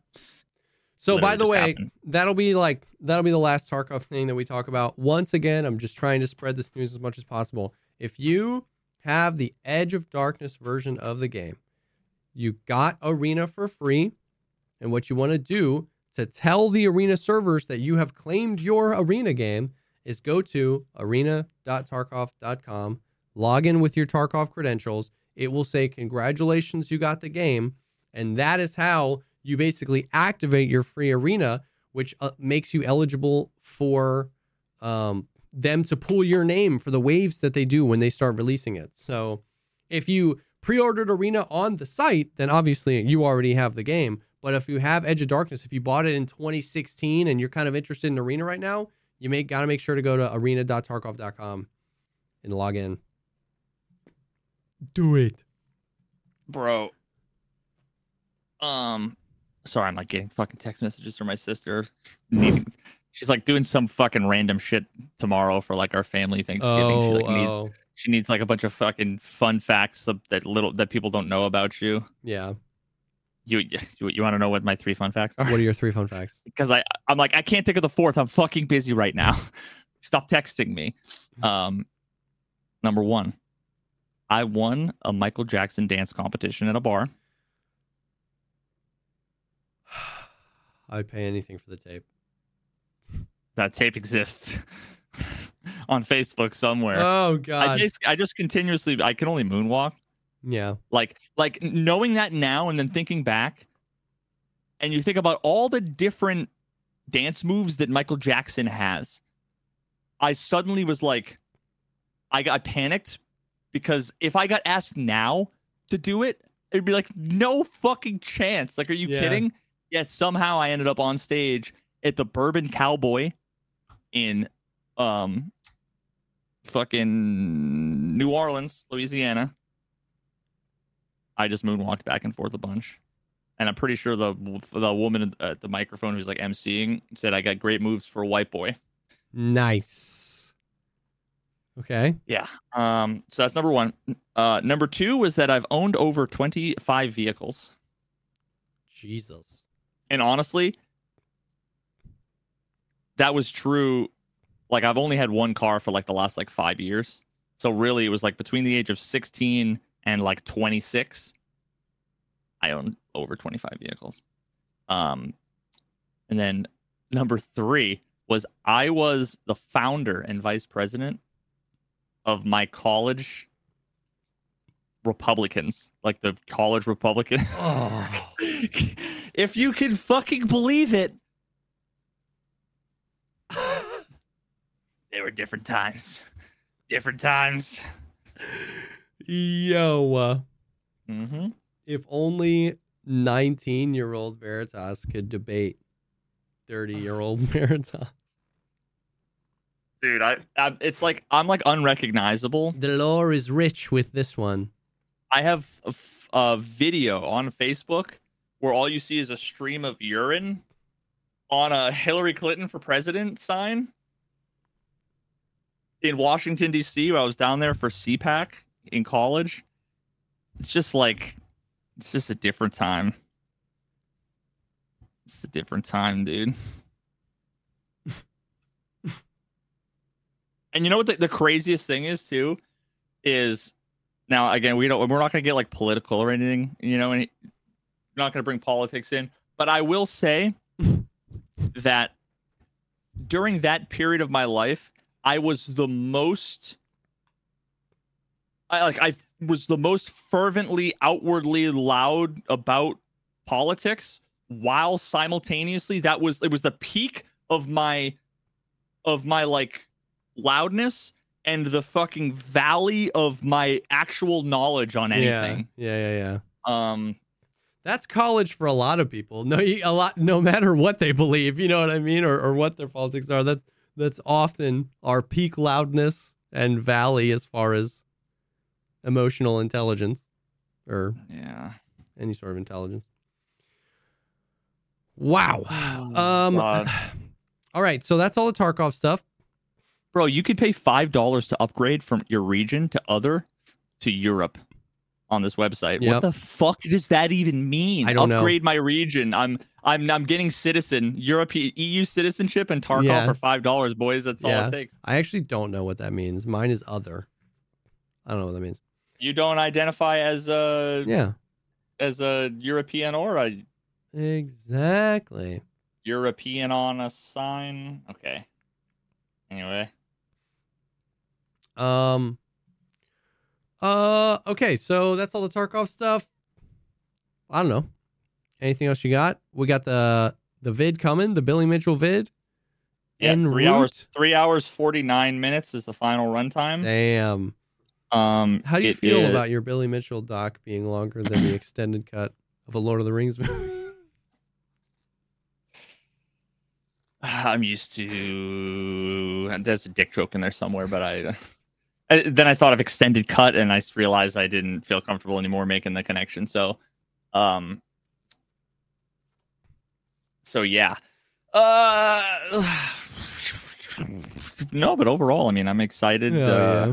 I got a couple last little dot my eyes, cross my legal t's. Yeah. Um, I I did. Uh, I think I am going to do like a little bit of a watch party, where Yeah, I- it's like it's a, it's a you know almost four hour video that I need to. Even though I've seen every moment of it nine billion times, once I render out the final thing, I need to watch it from start to finish. Otherwise, I will not feel comfortable that there's not just like a ten minute red screen in the middle or something. You you never know. Because like one time I fucked up an edit and like uploaded it without watching it Yep. like five years ago, and I'll Yep. never trust ever again. Yeah. Um, so uh, so yeah, so I think I'm gonna do for uh my patrons of the uh like my personal Patreon. I think I'm gonna do a watch party at some point, um, probably next week sometime. Yeah. Maybe hop in Discord and just have like a. I don't even know if I'll be able to like.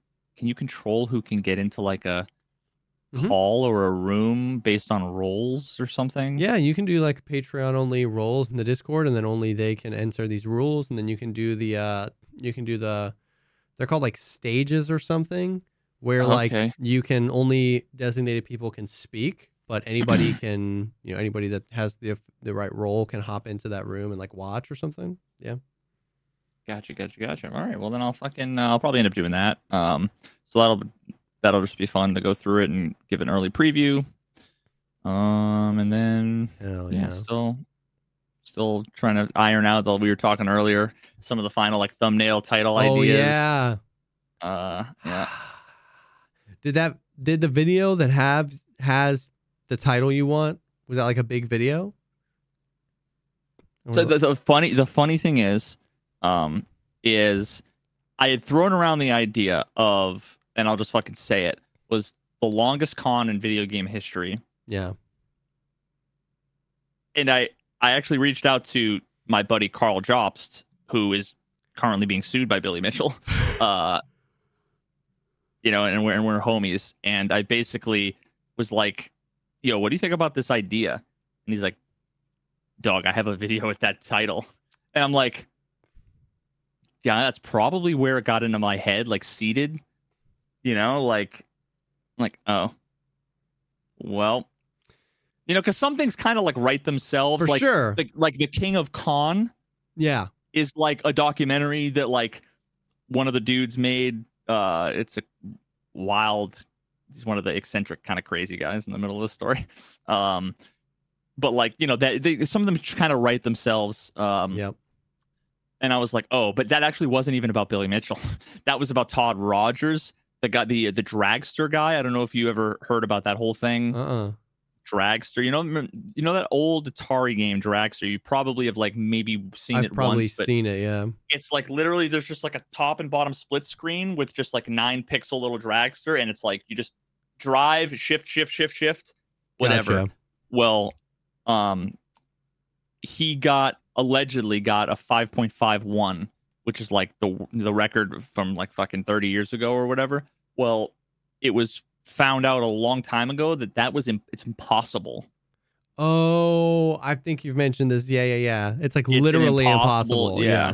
Yeah. Um, you know, like people have been doing it for 30 years, like speedrunners or whatever, and like 5.57, I think, is like the fastest like possible. And they've even broken down like frame by frame the code and everything. And it's like, you know, but he came up with some whack story like, Yeah. uh, yeah, I, changed gears before the green light and, and popped the clutch and blah. And it's like, what the fuck, dude? This isn't Fast and Furious. It's Atari. Like, you Yeah. didn't do any of the things. Anyway, um, but he also like self input in like hundreds of other scores for himself Yeah. that most of which were impossible you know like second place was like 800,000 points and he's like yeah I got 10 million points like like literally like like that off and a lot of the points were like he'd get like you know 1,500,097 and it was like you can only get oh, increments yeah. of 50 points yeah. like you know so and then like when confronted in a bunch of interviews he's basically like okay fine then like i'll just remove it it's like well wait a minute wait a minute right like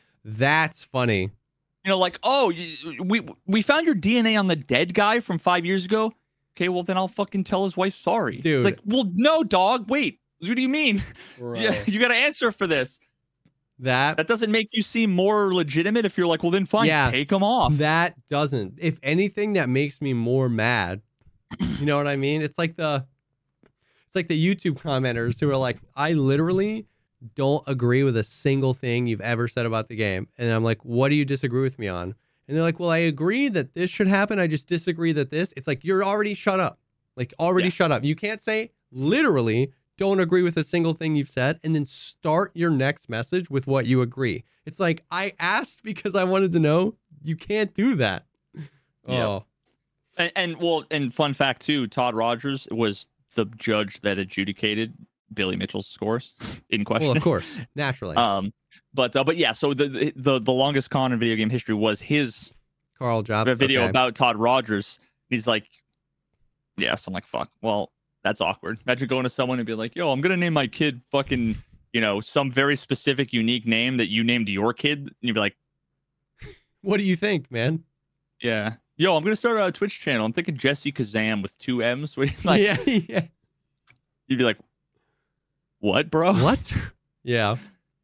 Uh, yeah. So anyway, uh, we'll see. We'll see what happens Okay. there. So Bro, I played a, I, thumbnail. I played a game, a new game yesterday. I just it was like a a one and done. I was done in about four and a half, five hours. I saw you playing it. I was lurking for a bit. It was a honestly a really really good game. Really good game. It's called Viewfinder, Um, right? Call, you called Viewfinder. Yeah, it was. Um,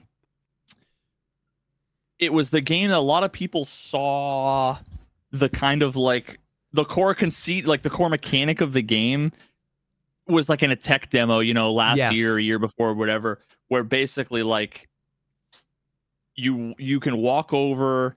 It's got kind of like the witness esque Yep.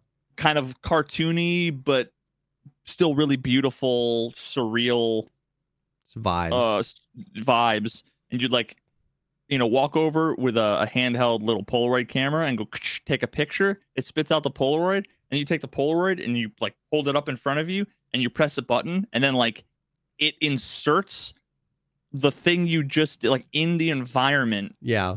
in a completely seamless way and then that's how you that's like the mechanic for solving puzzles yeah um So if you need like a bridge over here and you see a bridge over there, you could take a picture of this bridge, put it where you want it with the picture, and then just it's there now. It just inserts into the environment.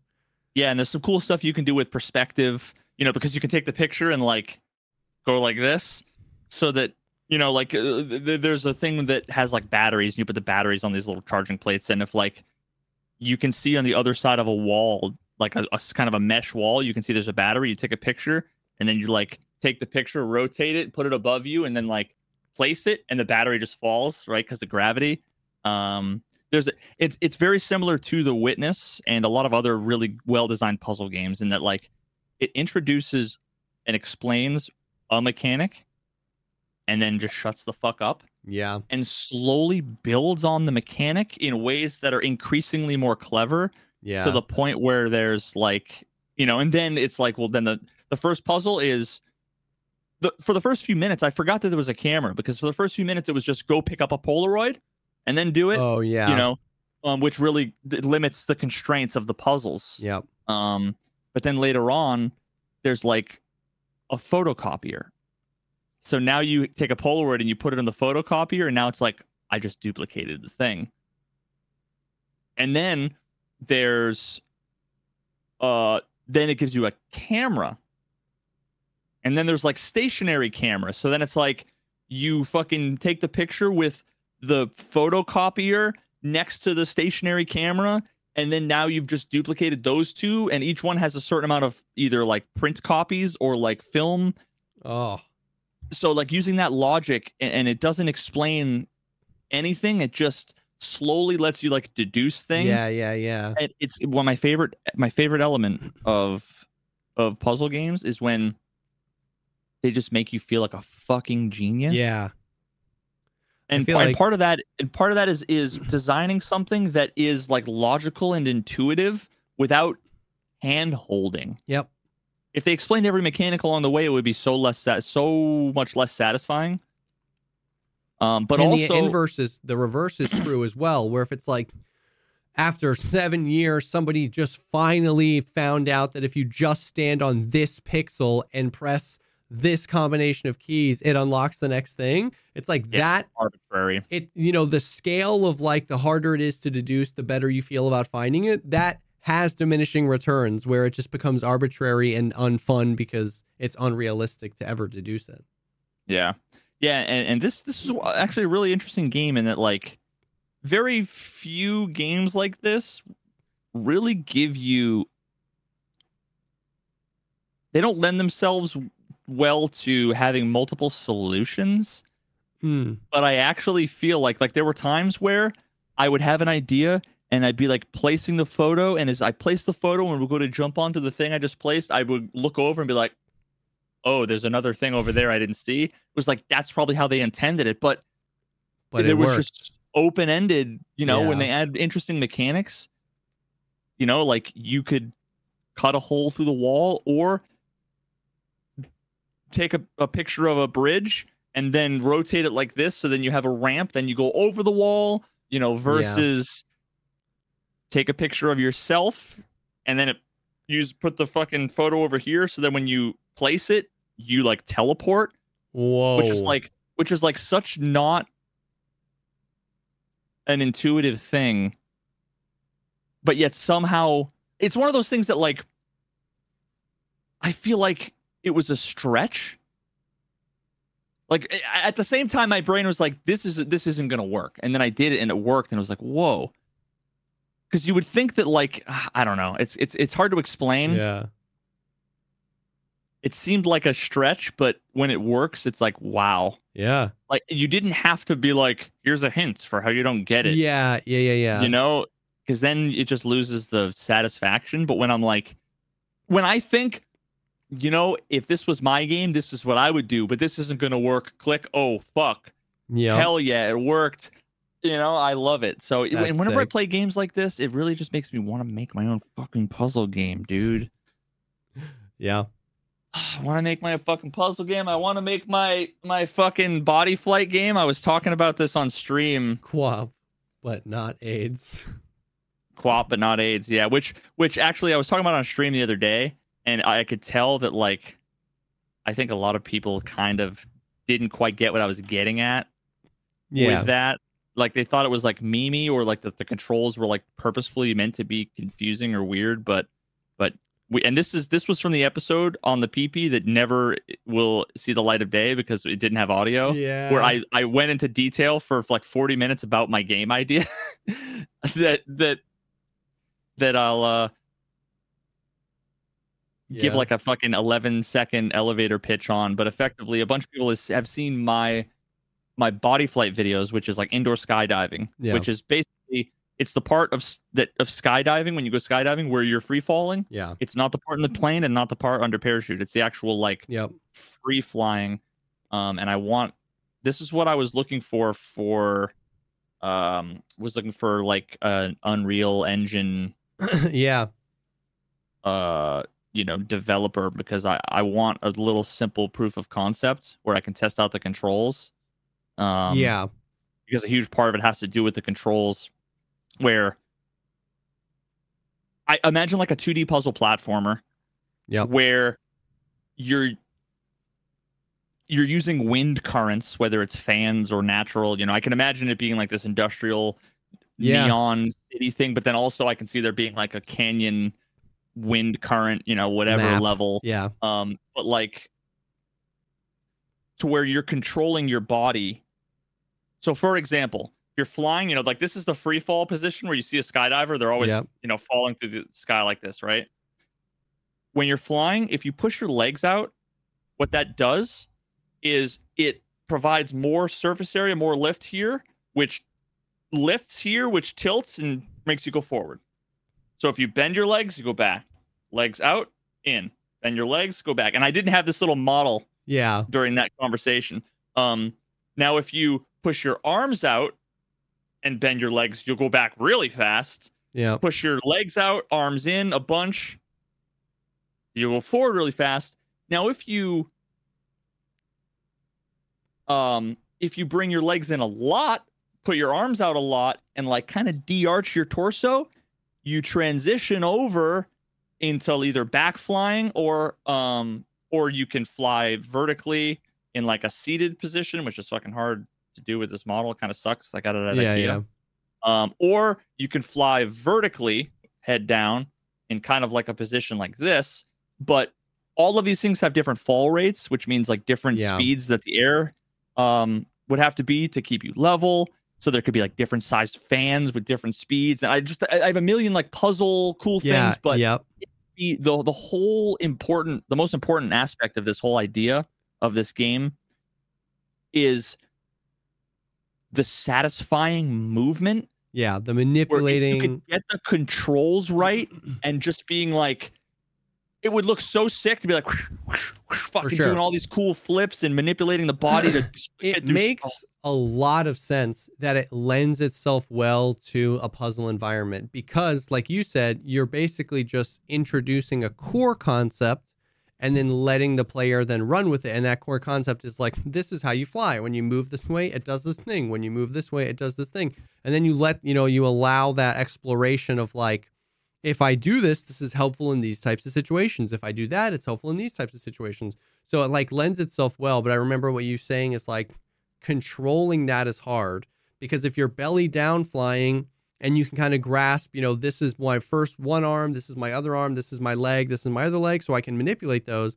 But if you flip on your now you're on your back, now the controls are it's just getting a getting the controls down is is was what you're talking about and it makes sense that that's like a hard thing to feed to be satisfying and intuitive when your character model is flipping around so much and this is the core of it. Like if it's not intuitive at all and it doesn't feel good, then the whole game's bad. 'Cause, Yeah. Like like and I and I imagine that this kind of game would be similar to like Super Mario 64, which a lot of people when they start playing, they're like, God, this feels so like ice skatey Uh-huh. and so slippery and so whatever. But when you ma- like when you speed run it and you master it, it's got such a high skill ceiling and it's so satisfying to watch and to do when you master the controls.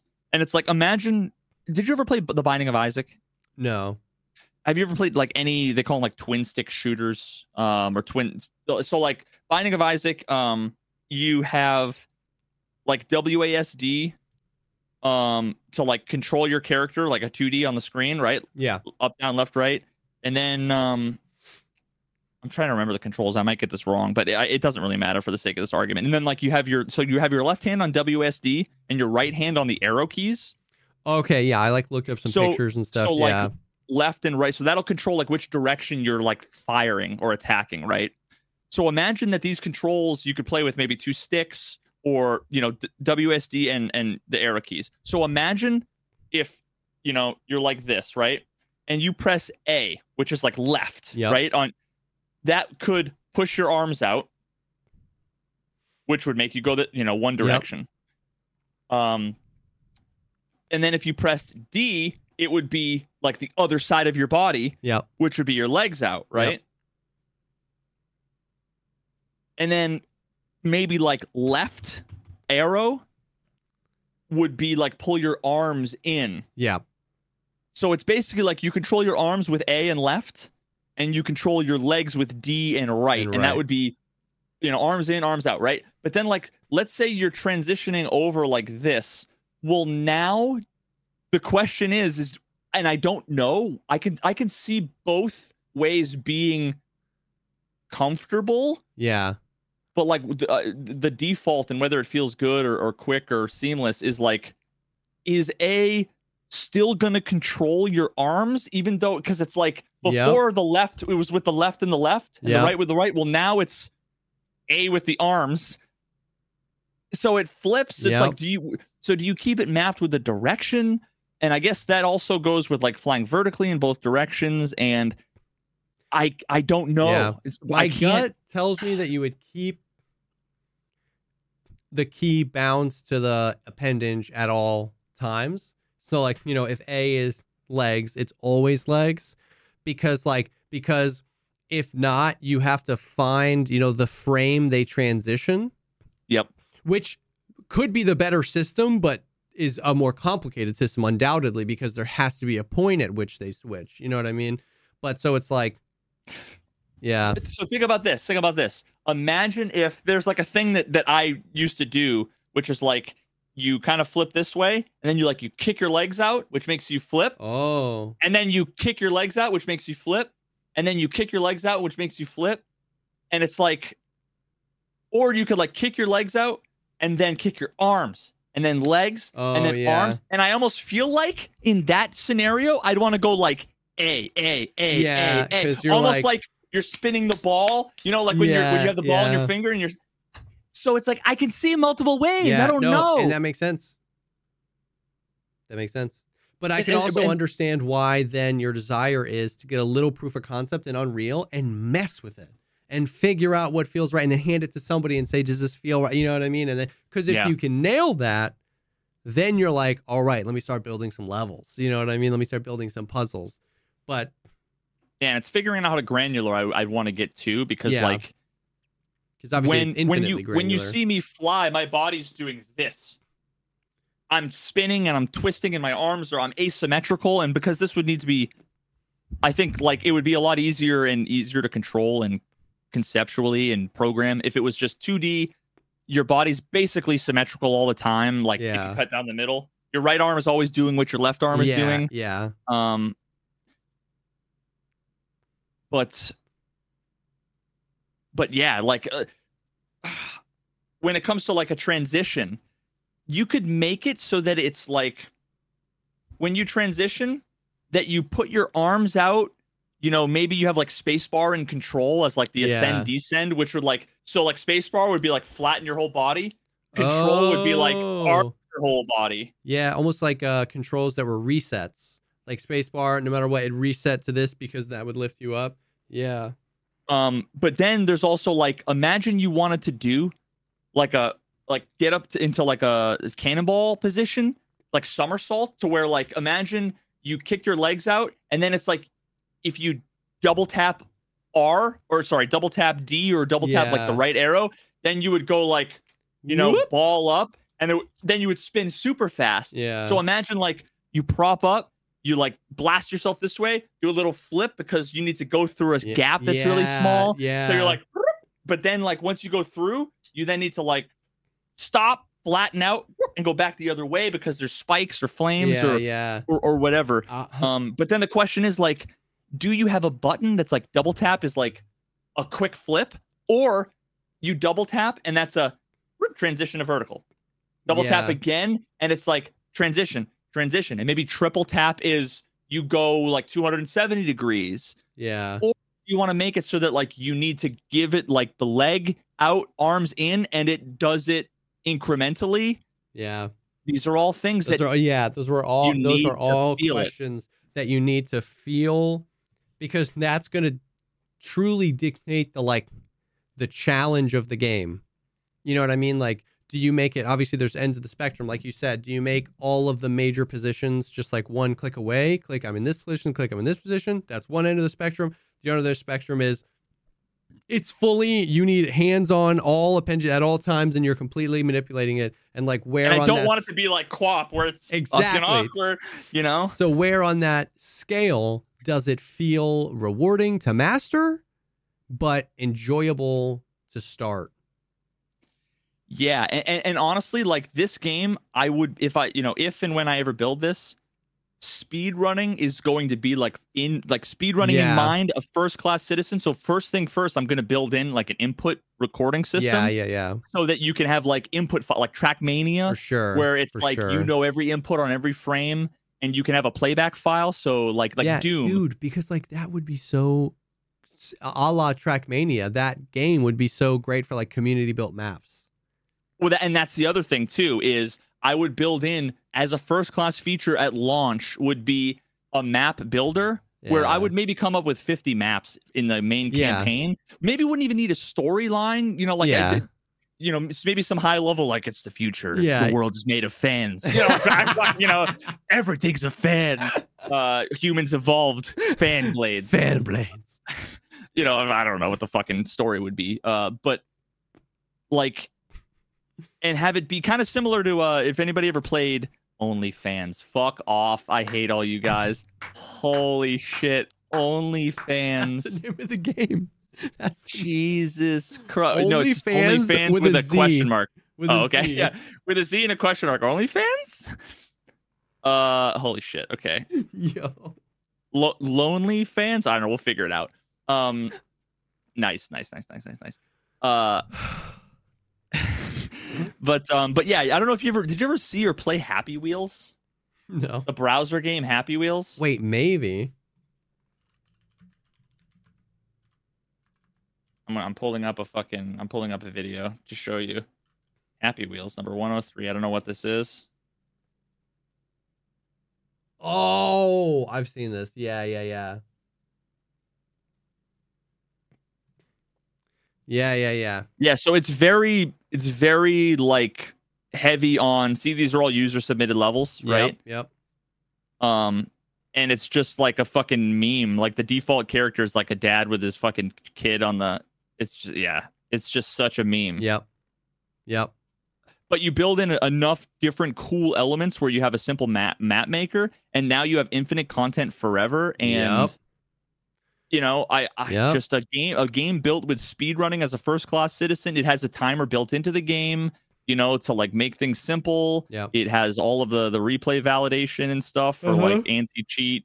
Um, Dude, you know whatever um and then the user generated stuff it's like infinite memes, infinite speed running, infinite content. but all all i need all i need as a software guy if i have it's like if you set up a canvas you prime it you give me all the paints and everything i will be able to like make a nice painting right? But if you say make a nice painting and now i gotta like go to the store find the paint which paint do i want take fucking two months to figure out do i want this kind of paint on oil based paint do i what kind of canvas do i want to paint on a wet canvas do I want a canvas at all? Am I going to do this with pencils, markers, crayons? How am I going to do this? What are the different shading techniques? I'll never, I'll never do the painting, Yep. right? But if if I had just somebody who knew Unreal Engine and who could get me a fucking stick figure that I could like press A, D, left, right, and it would just legs go out, make me go this way. And I don't know if I have to roll my own physics engine. I have ways of uh, like I have an implementation kind of pseudocode written out about how I would roll my own pseudo physics engine, or they might just have like, oh, Yeah. oh, they have all the particle fluid dynamics where all the wind and, engine and stuff is just drag in. Yeah. yeah. Did I ever tell you about the the one little mobile game that I made that I never did anything with, but that Yes. space game? And how I spent all this time implementing all the gravity formulas based on the mass of all the planets and everything. And I realized like if I just said world dot physics engine dot gravity or no world uh if I just what was it like I need to like take the world scene and like turn physics on and then like set the mass of the objects And then and then done. set gravity to like zero, then like it was just full on space orbiting and like and I spent like a while actually building all that and it was like four lines of code. But I'm sure I don't know that. Yeah. so I don't want to just go in So and you don't cre- want to go in and spend two months creating something, and then the viewer's like, "Oh, I'm in Unreal. All you have to do is click this button," and it's like, dude, you know, I I've been there. It's like you know that's what it is. So I you don't want to start until somebody can just freaking get you there. because you know what I end up doing? I would end up getting the default like like I did with Unity, the default like Unity project where it's like a robot dude with a gun that like jumps and there's like shooting and whenever it's like okay, delete the gun, delete the environment, Yeah, delete yeah. the physics, delete the thing. Okay, now like rotate the guy this way and then it's like how do I control the limbs? Fuck, I don't know. There's like a walk animation. I didn't Yeah. make that. Well, now how do I? And then it's just I spend all day and I'll never get there. Yeah. Yep. So If you're out there, please, someone actually did reach out to me. I, I remember how I said nobody reached out to me. yeah. I recently saw one person like reached out to me. It was in like my m- pending messages and was like, "Yo, I can help. Uh, yeah, I'm down to help out with your game idea." And I was like, "That was June of 2023." I'm like, "Oh, I never saw it." So if you're st- if you heard this and you're still down, cracker, uh, Hit me up me again. Yeah, because I totally didn't see your message, but uh, so I, I lied. There was one person, but anybody else, if you like think that you could get me started, I could build. You build it, I can I can make changes. You know, like any software engineer can like debug and make changes on top of something already built. But it's such a massive mountain to get sure. started. I believe it. I believe it. Dang. Well, Yeah, I want I want to do that. That's I'm more excited about that than anything now because every game is fucking boring. I, I I bought City Skylines 2 Yeah. and I was like excited.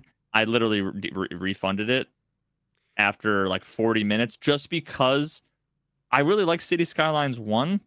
It's been so long since I played, I forgot yeah. most of the details, but like the intro tutorial and was just like annoying enough in the first like 20 or 30 minutes Mm.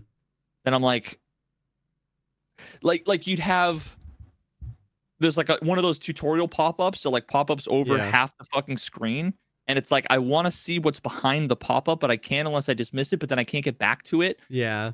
Like simple things like that, and then like connecting the roads with like the sewer pipes was just like more annoying than the first city skylines and it's Oh. like I you do this so much that this should be like the most not annoying shit connecting Yeah. like roads and I'm like I'm over this.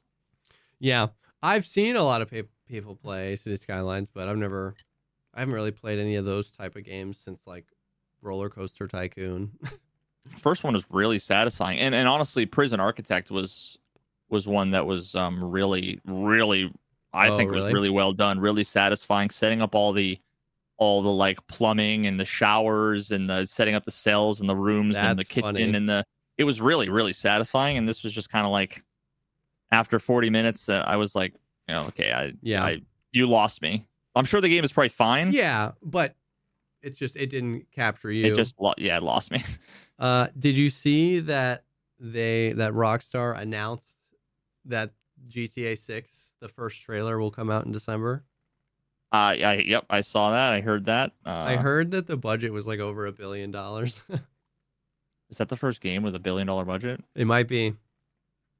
Now, we remember we had that conversation about how many GTA 5 copies sold. Like they made billions off GTA 5. I mean, there was like hundreds of millions of copies sold. They they've spent so much money from the like shark cards and the GTA online community. So um but yeah, GTA 6 apparently we're actually getting a trailer for that pretty soon. Dude, there's just something about like GTA 3 was such a monumental game.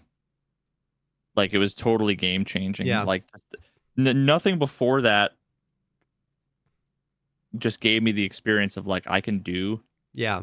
quote unquote whatever I want. Like I can just drive on sidewalks and like run people over and like like I mean like other games had stuff like that, Yeah. but not not as immersive and in depth in a way that I think GTA 3 really changed the game. And then San Andreas, there's something about the open environment of San Andreas and the soundtrack Yeah. I hear like the Young Turks or um or like the Who Eminence Front and of listening to like KDST driving through the Yeah. desert. I don't know why, dude. That that's like that was like a like an I'm nostalgic for that experience of like vibing in that environment, just listening to the Yeah. radio. I'm interested, man. they've obviously learned a lot from like the online and RP community because that's still like crazy thriving. Uh, obviously GTA made them apparently around like eight billion dollars. You know what's interesting too is that I heard. So you recently just like got deep into Red Dead Redemption 2, which is also Which Rockstar. I never finished actually. I never finished that. I heard that the graphical upgrade to GTA 6 is going to be in the vein of the difference between GTA 5 and Red Dead Redemption 2. Like graphically, those are like completely different playing fields. Like Red Dead Redemption 2 is like one of the most beautiful looking games ever. When did did GTA Five? This is maybe a stupid question, but did it come out before? Oh, GTA 5 came out on the PlayStation 3. Twenty third. Yeah. Teen. Yeah. Oh my god. Yeah. Great. Yeah. GTA 5. It's actually insane because it like I mean I guess some of that's modding, but like that game held up, huh? Yeah. It did. And then look at like Red Dead's scenes and graphics. You know what I mean? Obviously you just like were in it. And so I've heard that they like uh obviously they've been, only working, five years. they've been working on their engine a ton. And uh I don't know. I don't know. It's interesting. I'll be I'll I'll definitely be super interested just like to see cuz they're like the the first trailer comes out. Like I don't think we see GTA 6 for like a while, but I saw um, a clip on Twitter because I because I when when I saw that you put GTA Six trailer or whatever, I like YouTubed it there were some nine days ago, and I don't know if it's real or not. Can I show it or, or is that are It's not real. sued? Yeah, it's not real. They've, so this isn't this is not it. well, that might be real, but like they've been hacked multiple times. All that stuff was stolen. Yeah. I wonder, like, the, see, like, here's the thing, like, this could be GTA Five modded for all I know. yeah. like, it's been a while since I played that. I probably like remember the graphics better than what it was. Or it could be GTA 6 with like half the settings turned off, right? Like, you know what I mean? In a in a dev environment or something. Oh, okay. I guess this is GTA Five. Oh. All right. Yeah. So there you go. So uh um but yeah, I heard that there was some announcement too with fucking Star Citizen today, and I'm like, I'm sure Jesse will tell me. not that I saw. Whoever whoever said that in my chat earlier, are you still here? And or there was what a- was that? IAE, which is like their free fly week, where they uh Oh, they re-released the Star Engine demo. I knew that they were working on another demo for that. Um but yeah, that's uh, that's just like they're also they've spent all this time they're hyping up their engine, their Star Engine, which is pretty sick. So um so okay. yeah. Um It's so funny like I played Star Star Citizen the other day and uh it's funny cuz like it's interesting how just perception, right? Like some people are like is this is this supposed to be like Starfield? And it's like, "Oh, my sweet summer child." like Star Citizen has been 2012, my my friends. Like This is supposed to be like Starfield. Yeah, it's- Holy it's just funny. And then, but then the next thing they say is like, "Wait, are you actually leaving the planet without a loading screen?" And I'm like, "Yes, yeah, dude. Yes, brand I new, Brand new tech. Brand new tech, dude. yeah." Um, Oh shit! Speaking of that video, that video is just about to hit 400k, dude. Like this. Oh, I'm the so glad- Starfield? the my Starfield Baldur's Gate comparison video, Yeah. yeah, 398,000 views. It's I'm so glad that at one point I, I decided to turn off push notifications to my phone uh, from Yeah. YouTube, um, because like 52 minutes ago, two hours ago, two hours ago, two hours ago, two hours ago, three hours ago, three hours ago, five hours ago, five hours ago, five hours ago, Yeah. five hours ago, six. I just get like a dozen fucking. Oh my god, it's so many. I so many comments I still get every time I log into Facebook. I mean, Yeah. not face wow, fake fucking Facebook. Log into YouTube, uh, pull up like to clear my notifications badge, and it's always like a little preview of all I see are the was it a better game that Tarkov going in the wrong direction, and Yeah. my two Starfield videos are like the two most active videos right now. Yeah, Um, and the comments are still still buck. Oh wild, yeah, dude. still just as as buck wild as as ever. Well, that is the stuff, Hostess. the good stuff. Um, so yeah, dude, what's okay? So tomorrow's Thanksgiving. Uh, it'll be by the time you're hearing this on an episode, it'll be way later. But happy Thanksgiving to all of uh the podcast listeners out there. Uh, thankful, we're thankful for you. we're okay? thankful for you, um, especially the PP, the PPers, the PP enjoyers. The, the PPers. Um, and then uh, and then we're kind of like heading towards December fast. Maybe we get some some cool gaming news. Maybe we get some arena. Maybe we get some Veritas Jesse Kazam's squads in arena once that comes out. So uh, some cool stuff coming. But yeah, Thanksgiving. I hope you guys have uh, a good time with your family wherever you are. I know we know the holidays can be a super exciting time or a rough time. But uh, thank you guys for just yeah allowing us to do this. It's super fun. We love it. And uh, yeah, thank you guys for hanging. This will be live on all the platforms Monday still. This will probably go live on the PP on Friday. Uh, if you are interested in more of this content or getting access to these episodes ad free and early, you can head to patreon.com slash the Pogcast pod. Um, we love the homies over there. We do extra episodes. It's super fun. But yeah, you guys are great. Thank you for hanging, and we will definitely see you on the next one. Peace.